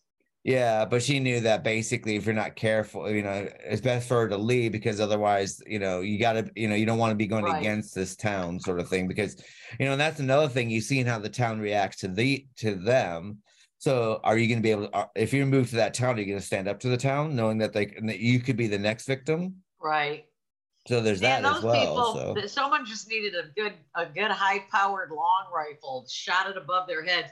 Nobody. I mean, does no one defends himself in this this movie or the book? Really, there is no defense. You don't have any police presence, and the only reason the house didn't burn down because, well, even the jerk firefighter realized he had to at least do that and not let it burn down. Well, because it's our job. Because oh, we got we well we we, We have, have to. do this because it's our job. We don't want to do this, but we this is what we're paid to do. Right. So I mean that Yeah. was a little disenchanting too. I, I mean that that kind of I don't know. It just it just shows the very worst of human nature to some extent. Yeah. Mm. And I think that I mean and and, and why and people wondered why these girls were cloistered in there. I can't honestly say I blame them. Constance though, they they picked a perfect Constance because she's ethereal looking in this, you know, right down to dressing like the the perfect housewife for, for dinner and and you know cousin Charles. Boy, I don't know what cousin Charles' deal was in this, but how close of cousins are they, and what is acceptable? well, you know, well, you know, it's really interesting that this happened. Um, last week I was watching uh, a TV program from Argentina, and there was a really famous model, an actress from Argentina, and she was telling that she, in one moment of her life, um, she fell in love with a, with um, her cousin, right? Right, all the people were like, "Whoa, wow!" right, someone is telling you national television, you know, and, tell, and then and then she, and then she said the the um, the man who leads the program said, "Could you, could you, because the program is called Now We Can Talk," right. uh, and then he said, "Could you tell us more about the story? Because you know, it, for everyone, is like not happening all the time, you know." like- Right. and then she said, "Well, look, um, it is so good. It is so good and feels so good that has to be bad because otherwise it would be like too good." And then he said, "Well, can you explain a bit more?" And then she said, "Well, look, it's someone that was raised the same way if they if their cousins are like um, really near, right? Right. From the same family, raised in the same way." Um, that you know that technically you expect that because your family will look after you Sort of like the Wilkses in Gone with the Wind. and then, then she was saying, but it has to be bad because she says like it's like kind of like it's so perfect it could it has to be bad. Did they end up staying together or being No, married? no. In the end, something happened. I don't know. She said that uh, now she thinks that for her it will be like uh, like a love forever, but the man now has a new partner, and then she said, "Well, look, I'm respectful, and I will never go like kind of to him, knowing that he has got married again." But they get on well, and even now they're friends with the new wife, and everything everything is cool. So Clearly, they don't watch Game of Thrones, where it's totally Yeah, acceptable. well, I mean, um, I mean, an interesting thing about this is that Charles is the son of Arthur, which is the brother of Merricat's dad and Uncle Julian. So that'd be first cousins. Yeah, they'd be first cousins? cousins, but but the, but the question basically is is that after the poisoning and through the court case and stuff like this, what did this side of the family just ignore them all of a sudden? I mean, he just I mean his father died of a heart attack, and that's why Right. Charles comes there because obviously his obviously his father didn't leave him any money. But the question basically is is like, so did this did this did this side of the family just ostracize them for for the crime like that happened. there's no other characters, so apparently nobody wants anything to do with his family. because you know when Charles shows up, she goes, "Oh, I, you know, we haven't seen you since you were a little boy. Right. When we used to play together when you were a little boy." It's like, well, Well, he knows they're rich. no, but what I'm saying is, is that you know, the crime that happened, the, the well, the parent, you know, the parents were poisoned along with the uncle and aunt, which is his uh, two uncles and two two aunts. So they get poisoned. You know, it's his brothers, it's his father's brothers and sisters-in-laws who got poisoned.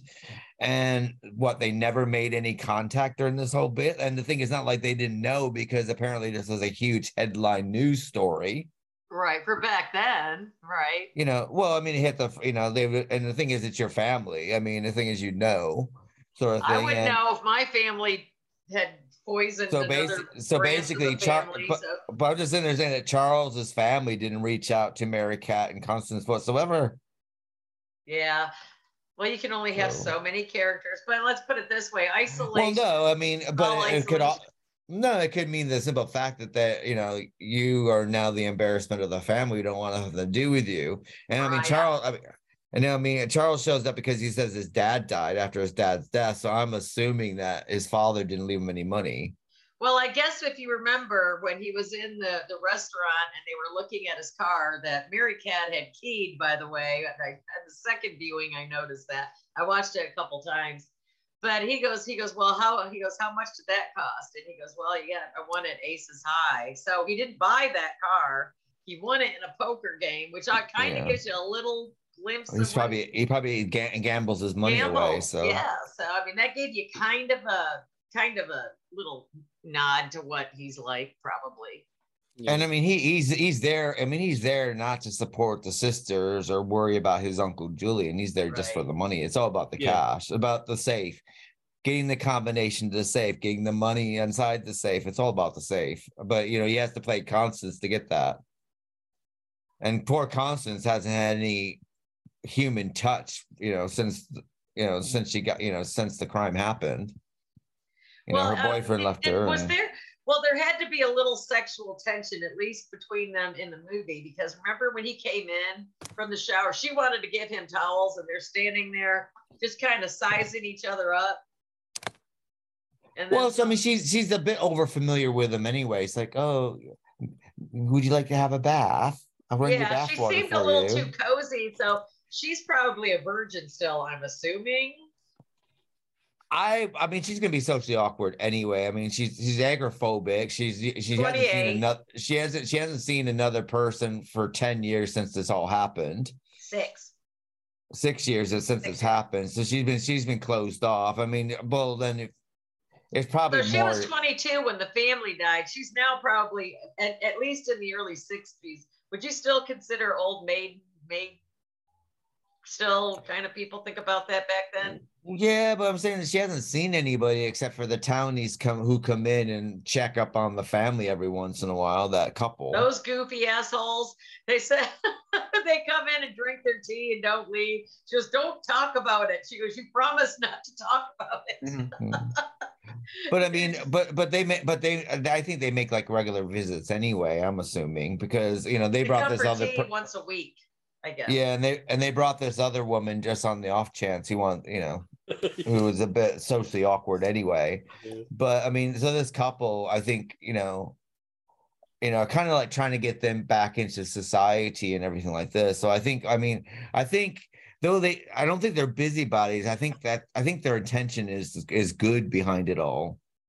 It's like, oh, you know, they'll move on from no, this. they just don't seem like. Well, maybe the man who's get he's upset actually when they start dis dis just, just destroying the house. He's upset about it. I think that the the sister of the mother actually cares, and that's who these people are. But there's just not something wholesome there. I mean, it, it doesn't appear like I- the purest well- form of familial love. Well, I mean, but if you if you think of the whole, if you think of um what is said, I mean, after the when they come back to the house after everything happens, after the traumatic thing, and she goes, "We got to get them out of the house," you know, and you know, she goes, "You know, don't worry, everyone's gonna forget about this. You'll, you know, and you'll be you'll be able to live a normal life." And she kept saying that over and over all the time to them. Um, you know, and the reason why she was upset with her friend mentioning about the crime is like, you know, they don't need to be reminded of this. They need to go, they need to get back out in society. They need to be- get back out there. And I think their intentions are good. I don't, you know, they're not there for the money, they're not there for anything but trying to get the sisters out there. Right. And then the husband, and I think I think what ends that is the husband goes, For God's sakes, they're grown women now. You just got you gotta respect their wishes now. You know, and well, so you uh, would I- think after what they did to him, because it was a total assault on somebody's home, and I mean, it already burned.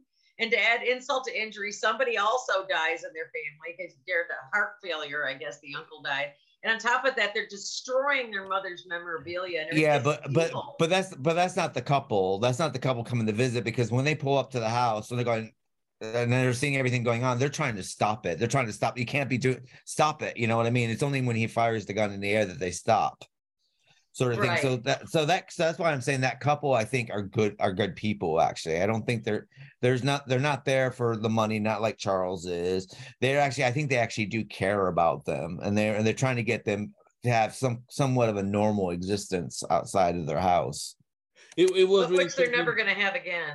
Yeah, it was really shocking for me when when um they were dressed. Um, Merricat said, "Are you dressed like mom and dad?" And the the cousin was wearing uh, her dad's clothes, and then the lady was dressed like his mom, and I was like, "Whoa, that's that's that's weird." Mm. Well, and then you see her. I guess Merricat's having a, a flashback of her parents. They're sitting in the chair while she's out there hiding by her little spot. Merricat's always been our favorite daughter. We let her do anything. We don't punish Mary Cat. Like I said, the actress that that they got for this part was perfect. This part was written for her. I don't care what anybody says. She's just excellent at it. But I think you also got to. Um, Constance doesn't have a personality of her own, her own anyway. Not much of one. You know, I mean, she might have had a personality before this happened, but she now she has a choice. She can't be herself because if she is herself, she's the acquitted murderer, even though she didn't commit the crime. But she was. So what I'm going to do is I'm going to adapt. You know, the mother role. I'm going to adapt a personality, and then of course when Charles comes in and Charles adapts the father personality. Constance already has the mother personality anyway. It's like, oh, and I think this is kind of where we kind of mirror what probably what their parents are like, you know, where you know Charles is going at Charles is acting more and more like the dad is, is what Merricat says. And all of a sudden Constance, I think, is mirroring or what how her mom was reacting to everything. So I think I so and I think you know we get it in the book as well, but uh, you get it. Of course, it's more visual in the movie. So I think that's what the whole that's what most of the story is right there. Is that basically Constance is acting the way the mother acted when the father was abusing the daughters or whatever he was doing to the daughter. Something happened there. I mean, where they had this massive rejection of anything masculine. And sort of like to the point where Merricat, re- I mean, she, she, I would, I would not have wanted to be cousin Charles in that house, especially if there's arsenic flying around in there. And he was eating like a pig too. I mean, there we go with the food again. But I mean, it was all about food. And I mean, he trusted, I'm going to eat this wonderful meal that Constance made. You know, I mean, I, I mean, it's all about food. And he was wearing the father's clothing. He was smoking the father's pipe. You know, I mean, he was trying to totally insinuate himself into their life. He didn't call your attention when they were dancing, and then she said, "Would you like to eat um, what's the name?" Gingerbread. No, no, yeah, but that, that part when she asked, uh, "How how do you say this, this, and that in Italian?" And she Oh, said, yeah, yeah, yeah, I would yeah. like to prepare you lamb, lamb with I don't know what. That was the same, lamb with onions and potatoes or something. That was the same food that they were eating when the parents uh, having that dinner. Yes. So- yes. Oh, you are right. I didn't even pick that up. Oh my God. Yeah. That's, Somebody's planning something. yeah. But uh, but her sister became I know, so. that's Her sister became disenchanted with their life there for a little bit though, because you're kind of wondering, oh my God, she wants to marry her cousin or something. Well, no, I, th- I think the whole the whole thing is is that they're so used to routine, you know, and you get it to the simple fact like you know, oh, you need to go back to the store again. I only do this on a Tuesday, Yeah. Yeah. you know, and you know, so you know, and with the cousin coming in, it's it's it, the routine is all in disflux. Plus, you got someone who's supposed to be a guest in your house taking over. Yeah. And then, then of course, what you also have is you got the guest who's taking over, becoming your father, while your sister is being your becoming your mother. What your mother Right. was like. That's exactly what was going on. That's really just who. That was so and and and if you if you notice what was going on whenever Charles was having a go at Merricat, and this is why I think this is what happened. What the reality of this situation is that Constance was in the Merricat situation. The father would have a go at Constance and go overboard and go after her and start yelling at her, complaining about her and stuff like this. And the mother going, "Well, you should listen to your father." yeah. you know, and all that sort of and all that sort of business. And I think, yeah, and I think that's basically what the whole situation was. So I think what you're seeing, how Constance and Charles is acting towards Merricat, is the reality of what what went on before the poisoning with the father and the mother towards Constance. Right. Right. maybe the spells and the superstition and that she was casting was almost cemented, not cementing, but it was restricting her as well for her own movements because, you know, she would only think that she'd only feel that something couldn't happen if something was contained.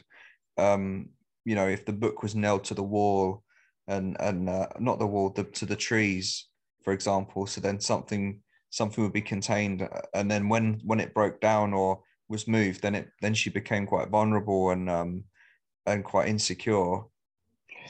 It's OCD as well, isn't it? Yeah. I mean, the thing is, is like you have that because you want total control, and if something takes that control away, you pretty much start losing it. Mm. You know, Mer- and Merricat is all about control anyway. It's like you know it's the just heck. as bad though, really, when you think about it. Everybody wants to control Constance. And poisoning Even her sister. Controlled. A controlled way to die is by poisoning someone at a certain time with a certain amount of um, Right. poison and in a select time and the food, and you have to prepare it. And it was quite methodical. Methodical. It was definitely premeditated. There's no doubt. Yeah.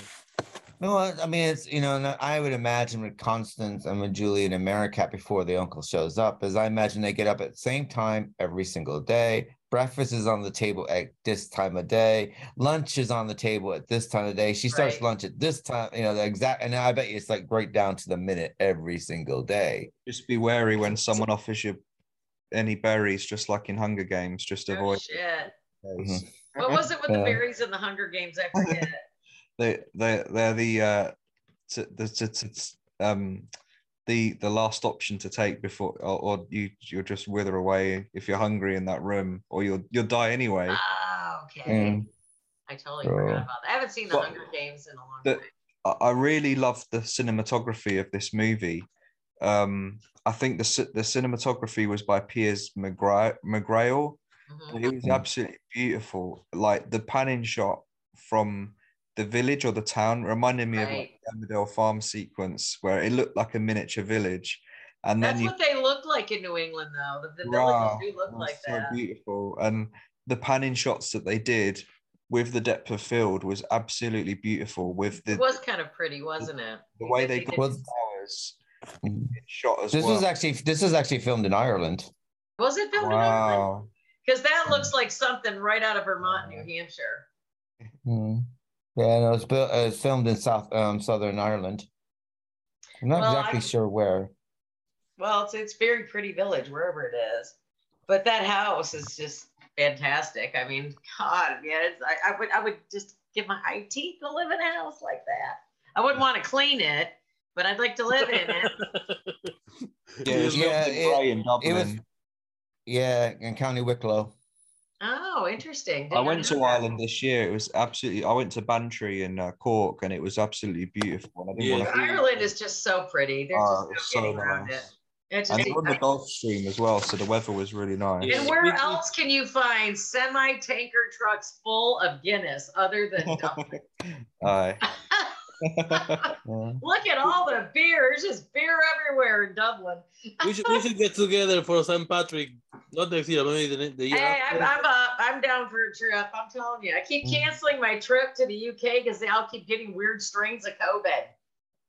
I I lived in our Cut it I lived in I lived in Limerick for a year before you I moved really? here. Oh, yeah, I met Limerick, cows New there for a York, year. or Limerick. Limerick, no, Limerick, Ireland, called Stab City. I worked in a, I milked cows, and I basically worked in a, a restaurant called the Texas Stakeout, where I had to dress as a cowboy with Oh gun holsters and go, "Hi, would you like to have some steak? And what kind of steak would you like?" I would pay to see pictures But- or I thought you any said, "How do you video like your from eggs in that oh, the time. I, I, I, got, I got, I got, I got, I got photographs of me and my cowboy. There's a outfit like restaurant in on London that. I've been to once or twice, and it's it's a, like a Texas restaurant, and it's got the pictures of the cowboy boots and the horse paws or hooves walking up the stairs, and that place is still there. But Mm. y'all make some weird tacos.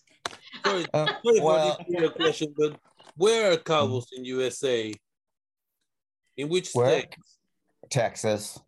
Just Texas, because I was living in North Dakota and we have um Yeah, North Dakota, North Dakota, M- Montana, Wisconsin, so there's all like a region, right? the, the Anything, Midwest. you know what? Wherever the cattle drive country is, coming all the way down from from even from Saskatchewan, even all that, all the way down to the southern tip of Texas, all cattle country or used to be. Yeah.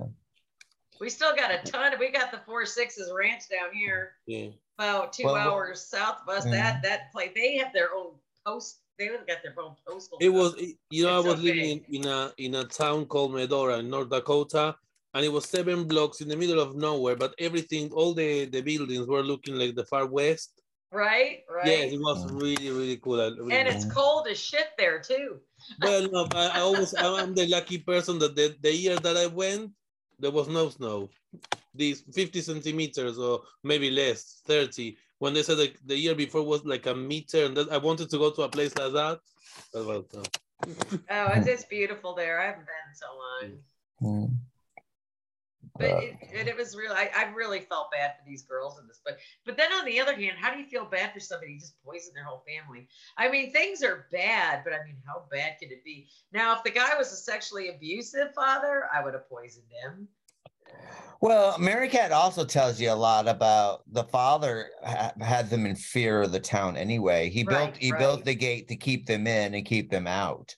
That's why the gate was there. So maybe And what- Daddy was agoraphobic a little bit, or agor- uh, how you were saying. agor- Well, didn't he sit there and say the townspeople are stupid and thick, basically, and that and that they're and they're Well, just they scum. were. Did you look at them? Did you see how they were acting? Yeah, but I'm saying, but he says he's saying this before they were before before he yeah. died. So and, I mean, yeah, and- that, but he said they, they kept calling him a tyrant and a bully and everything else. So, I mean, Daddy had already set up the the, the pretentious.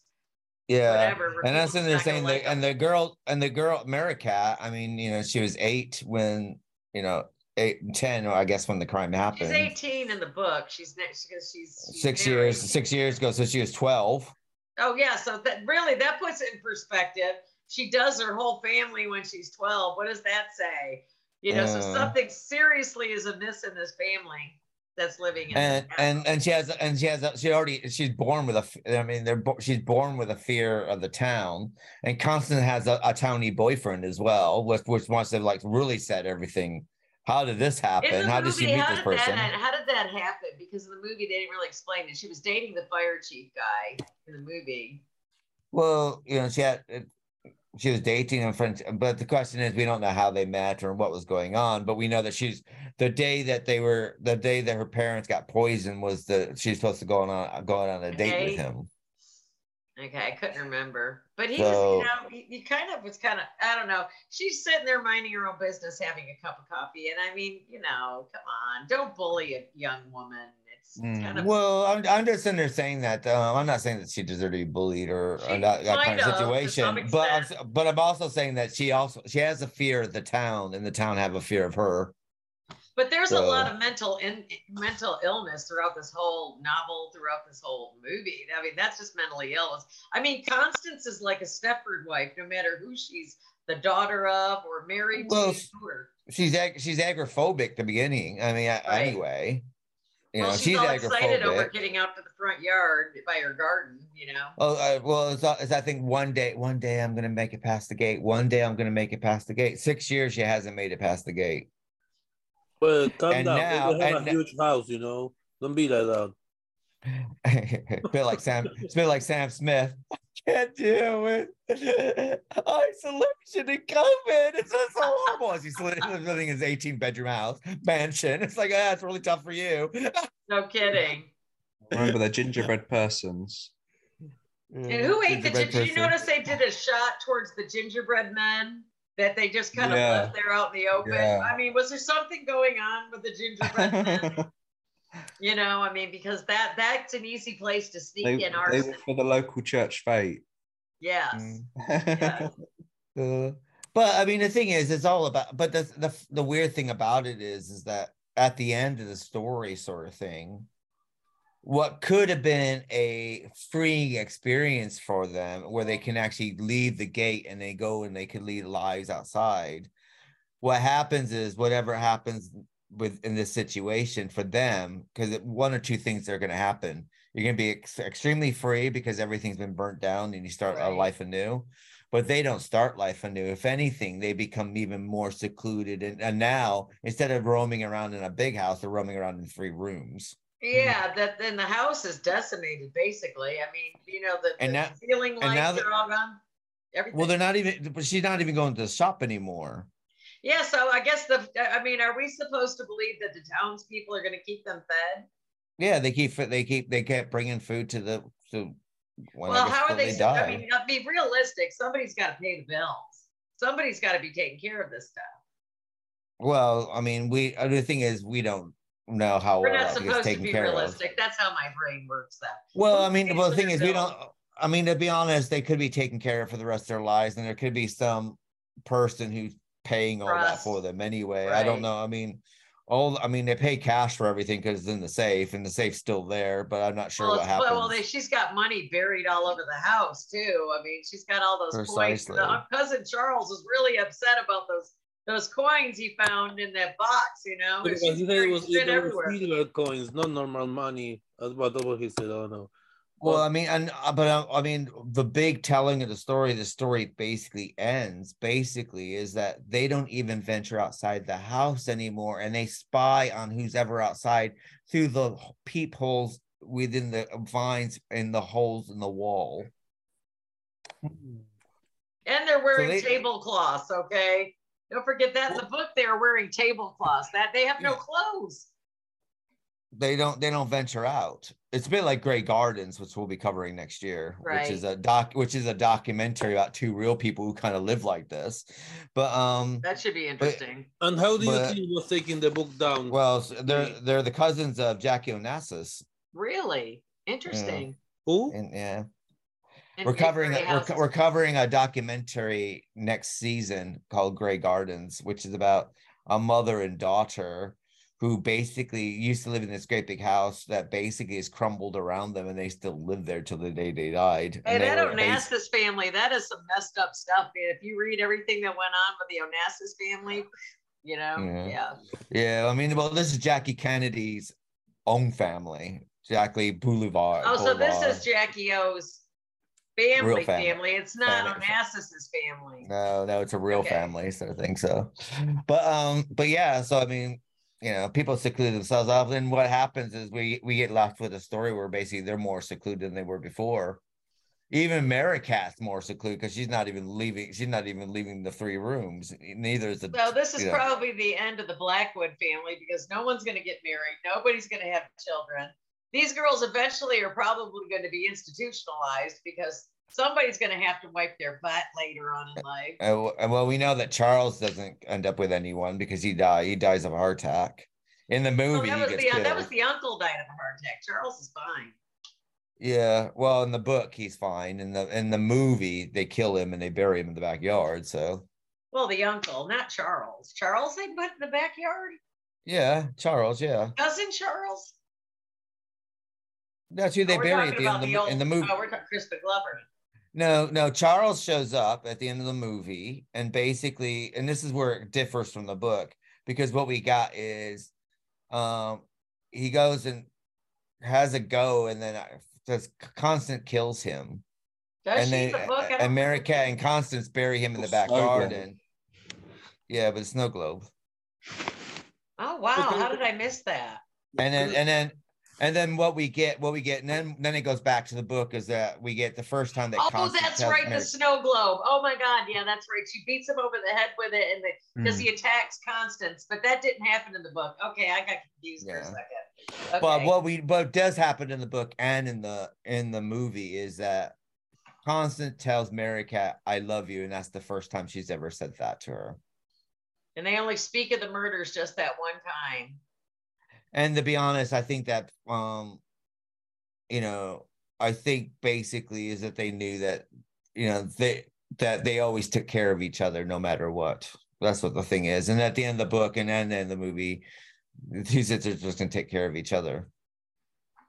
Makes So- sense. I, I just can't imagine wanting to live my life. I mean, I, I like seclusion to some extent, but you gotta live. God, man. Oh, I, c- I could be quite happy in seclusion, but not with a family member. No. no. I love my family, but I don't love my family. So Yeah, gotcha. Love my Uh, kids, but Well, you I'm glad they're out of here. I, I, I- I live in a studio flat, right? And it's really small, right? So before lockdown, I was I didn't like to be here because I was feeling really like trapped, right? Because so I was going out all the time. I was working. I was going out to the gym. I was going to visit friends, but I was here just maybe I don't know to eat something, go to sleep, and that's all. Right. When COVID happened, you know, I have to be here. No, I didn't have any choice. So then I put internet, and I started to stay here uh, longer. And now I reached the point that I enjoy being here, and I'm not going out not much. We can't afford to go out over here. Everything is so expensive that it was like I lost it. I lost it. Exactly. Exactly. So I thought, I've uh, I've been like that for a while. I hate people, so Yeah, that's why I was. That's why I was texting Keith. I go, oh, I love this book already because I hate people too. I have no problem staying away from people. None. No, I, I like what Merricat said. She said the world out there is is beautiful. It's amazing. What is wrong is the people. yeah, the world is full of people. That's what's wrong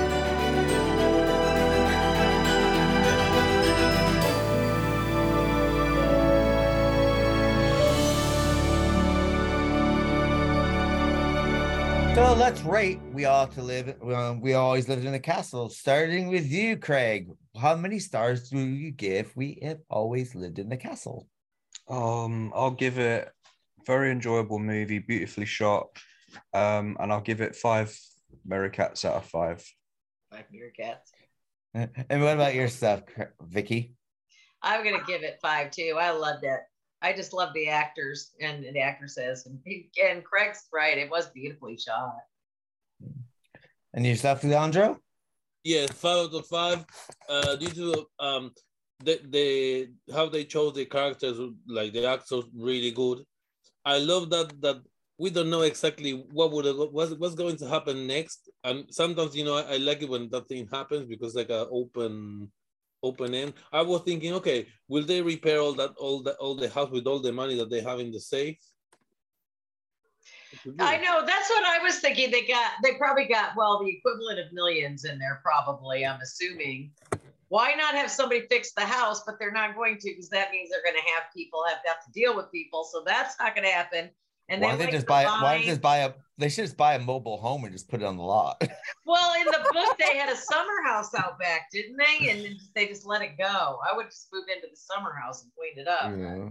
I, I really like from the sorry from the movie when, when at the end when they were the boys were shouting things and she did the opposite before she was locking everything now she started to open everything and she stand up and they run away she didn't do anything but so that I don't know I like that that thing so yes uh, five out of five I'm gonna give it um five out of five as well. I have to sit there and say this is the only other um book or story by um Shirley Jackson that's been filmed. The first would be The Haunting, which is a fantastic, and this is like they haven't made any other movies. Is this it? Just these two things? There haven't been any Haunting- movies. No one's made a movie, The Lottery. Nope. How do you not make a movie of The Lottery? Because I mean, that is that's just waiting to be made, literally. There, there is a school film on it because um the first time I became um obsessed with the lottery is that we had to read it in school. I was like, I think I was like 12 when we had to read it. And then there's, you know, when they um would bring out, then they would they do a special film of The like a school short film films, for for yeah. a school film. And it was one of those Scholastic. It's some like children's film festival, but it's Yeah. it was too gory for children's film festival. And I just remember seeing it, seeing it, and it's available on YouTube, so you can see it. It's only about 20 minutes long. I know, but I want to see. I want to see somebody really do something with it. Yeah, but uh, like now Bambi, like they're gonna redo it. They're doing a redo of Bambi. now. You know, they're kind of in the vein of what was it? The Pooh, the uh, Winnie the Pooh, Blood and Honey. People are all upset over it. I'm just like, yeah. and now they're gonna do something with Bambi. And everybody's upset because they're taking America's childhood away. I'm not for that either, but some of us adults want to see Bambi's hunter who shot Bambi's mother. We want to see him get fucked up. you know I've never seen the movie Bambi. It's it's a it's a beautiful it's a beau- it's a beautifully animated film, Bambi. It's It very is, but there, there, but somebody's, somebody's, of course, gonna go the extra mile. But I mean, getting back to the lottery, that would make an awesome mm-hmm. movie. It really. I have seen I have seen the sequel to Bambi called Bambi versus Godzilla. Have you ever Bambi seen that? versus Godzilla. What was it? Rated X. no, no. Basically, it's, it basically it's Bambi, and he's like out in the field and he's eating, and it's you know it's very and the sun's shining, everything like this, and all of a sudden Godzilla's foot just like stomps on him, and that's the end. Are you serious? Yeah. How Cloverfield is that? I swear. No, it's just but it's called Bambi versus Godzilla. It's just Bambi. That reminds me of Yeah. Charlie the Unicorn. Charlie. Yeah. Uh, but um, but yeah, so I'm gonna give this a, a solid five, and I sit there and say it's a brilliant adaptation as well. It, I mean, it's- it is really well. I would cool. like to see the ending played out a little more, but guess And- that's and I would- that. And I and I, I think Sh- Shirley Jack, from my understanding, Laurence Hyman, when we interviewed him, this was going in production when we interviewed him, and he was very excited about it, and he was very much a part of it. So I think that helped as well that her that her son was involved in this. So, which I think this is what kept it quite.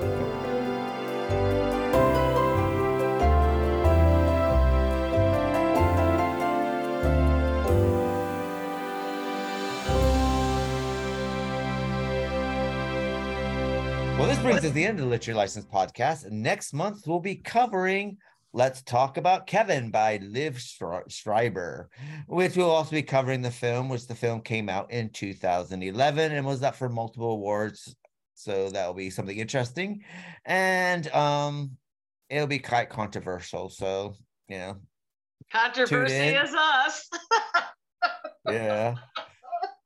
But um, and but then of course next week we'll be covering Doctor Who, we'll be covering the Edge of Destruction, which are the episodes between 8th of February to 16th of February 1964. And of course, we'll be also continuing our Batman the Animated Series. So we'll be covering I Got Batman in the Basement, Heart of Ice, Cat and the Claw, Part One and Part Two. Our make remake will be the fantastic 1961 West Side Story and a Spielberg remake from 2021 of West Side Story. And our M&M Monsters and Madmen for our Christmas special will be Cannibal the Musical, directed by Trey Parker and Matt Stone from South Park, and Paul Bartel's Eating Raoul from 1982. And of course, before we bring in the new year, Dark Shadows will be returning as Tom has come back into the fold after a long illness. So we'll be back with Dark Shadows. So it's good night for myself. Good night, Craig. Good night, everybody. Good night, Leandro. Good night, everyone. Good night, Vix. Good night. And it's a Merry Christmas to you all. We'll see you next month in the new year for We All Talk About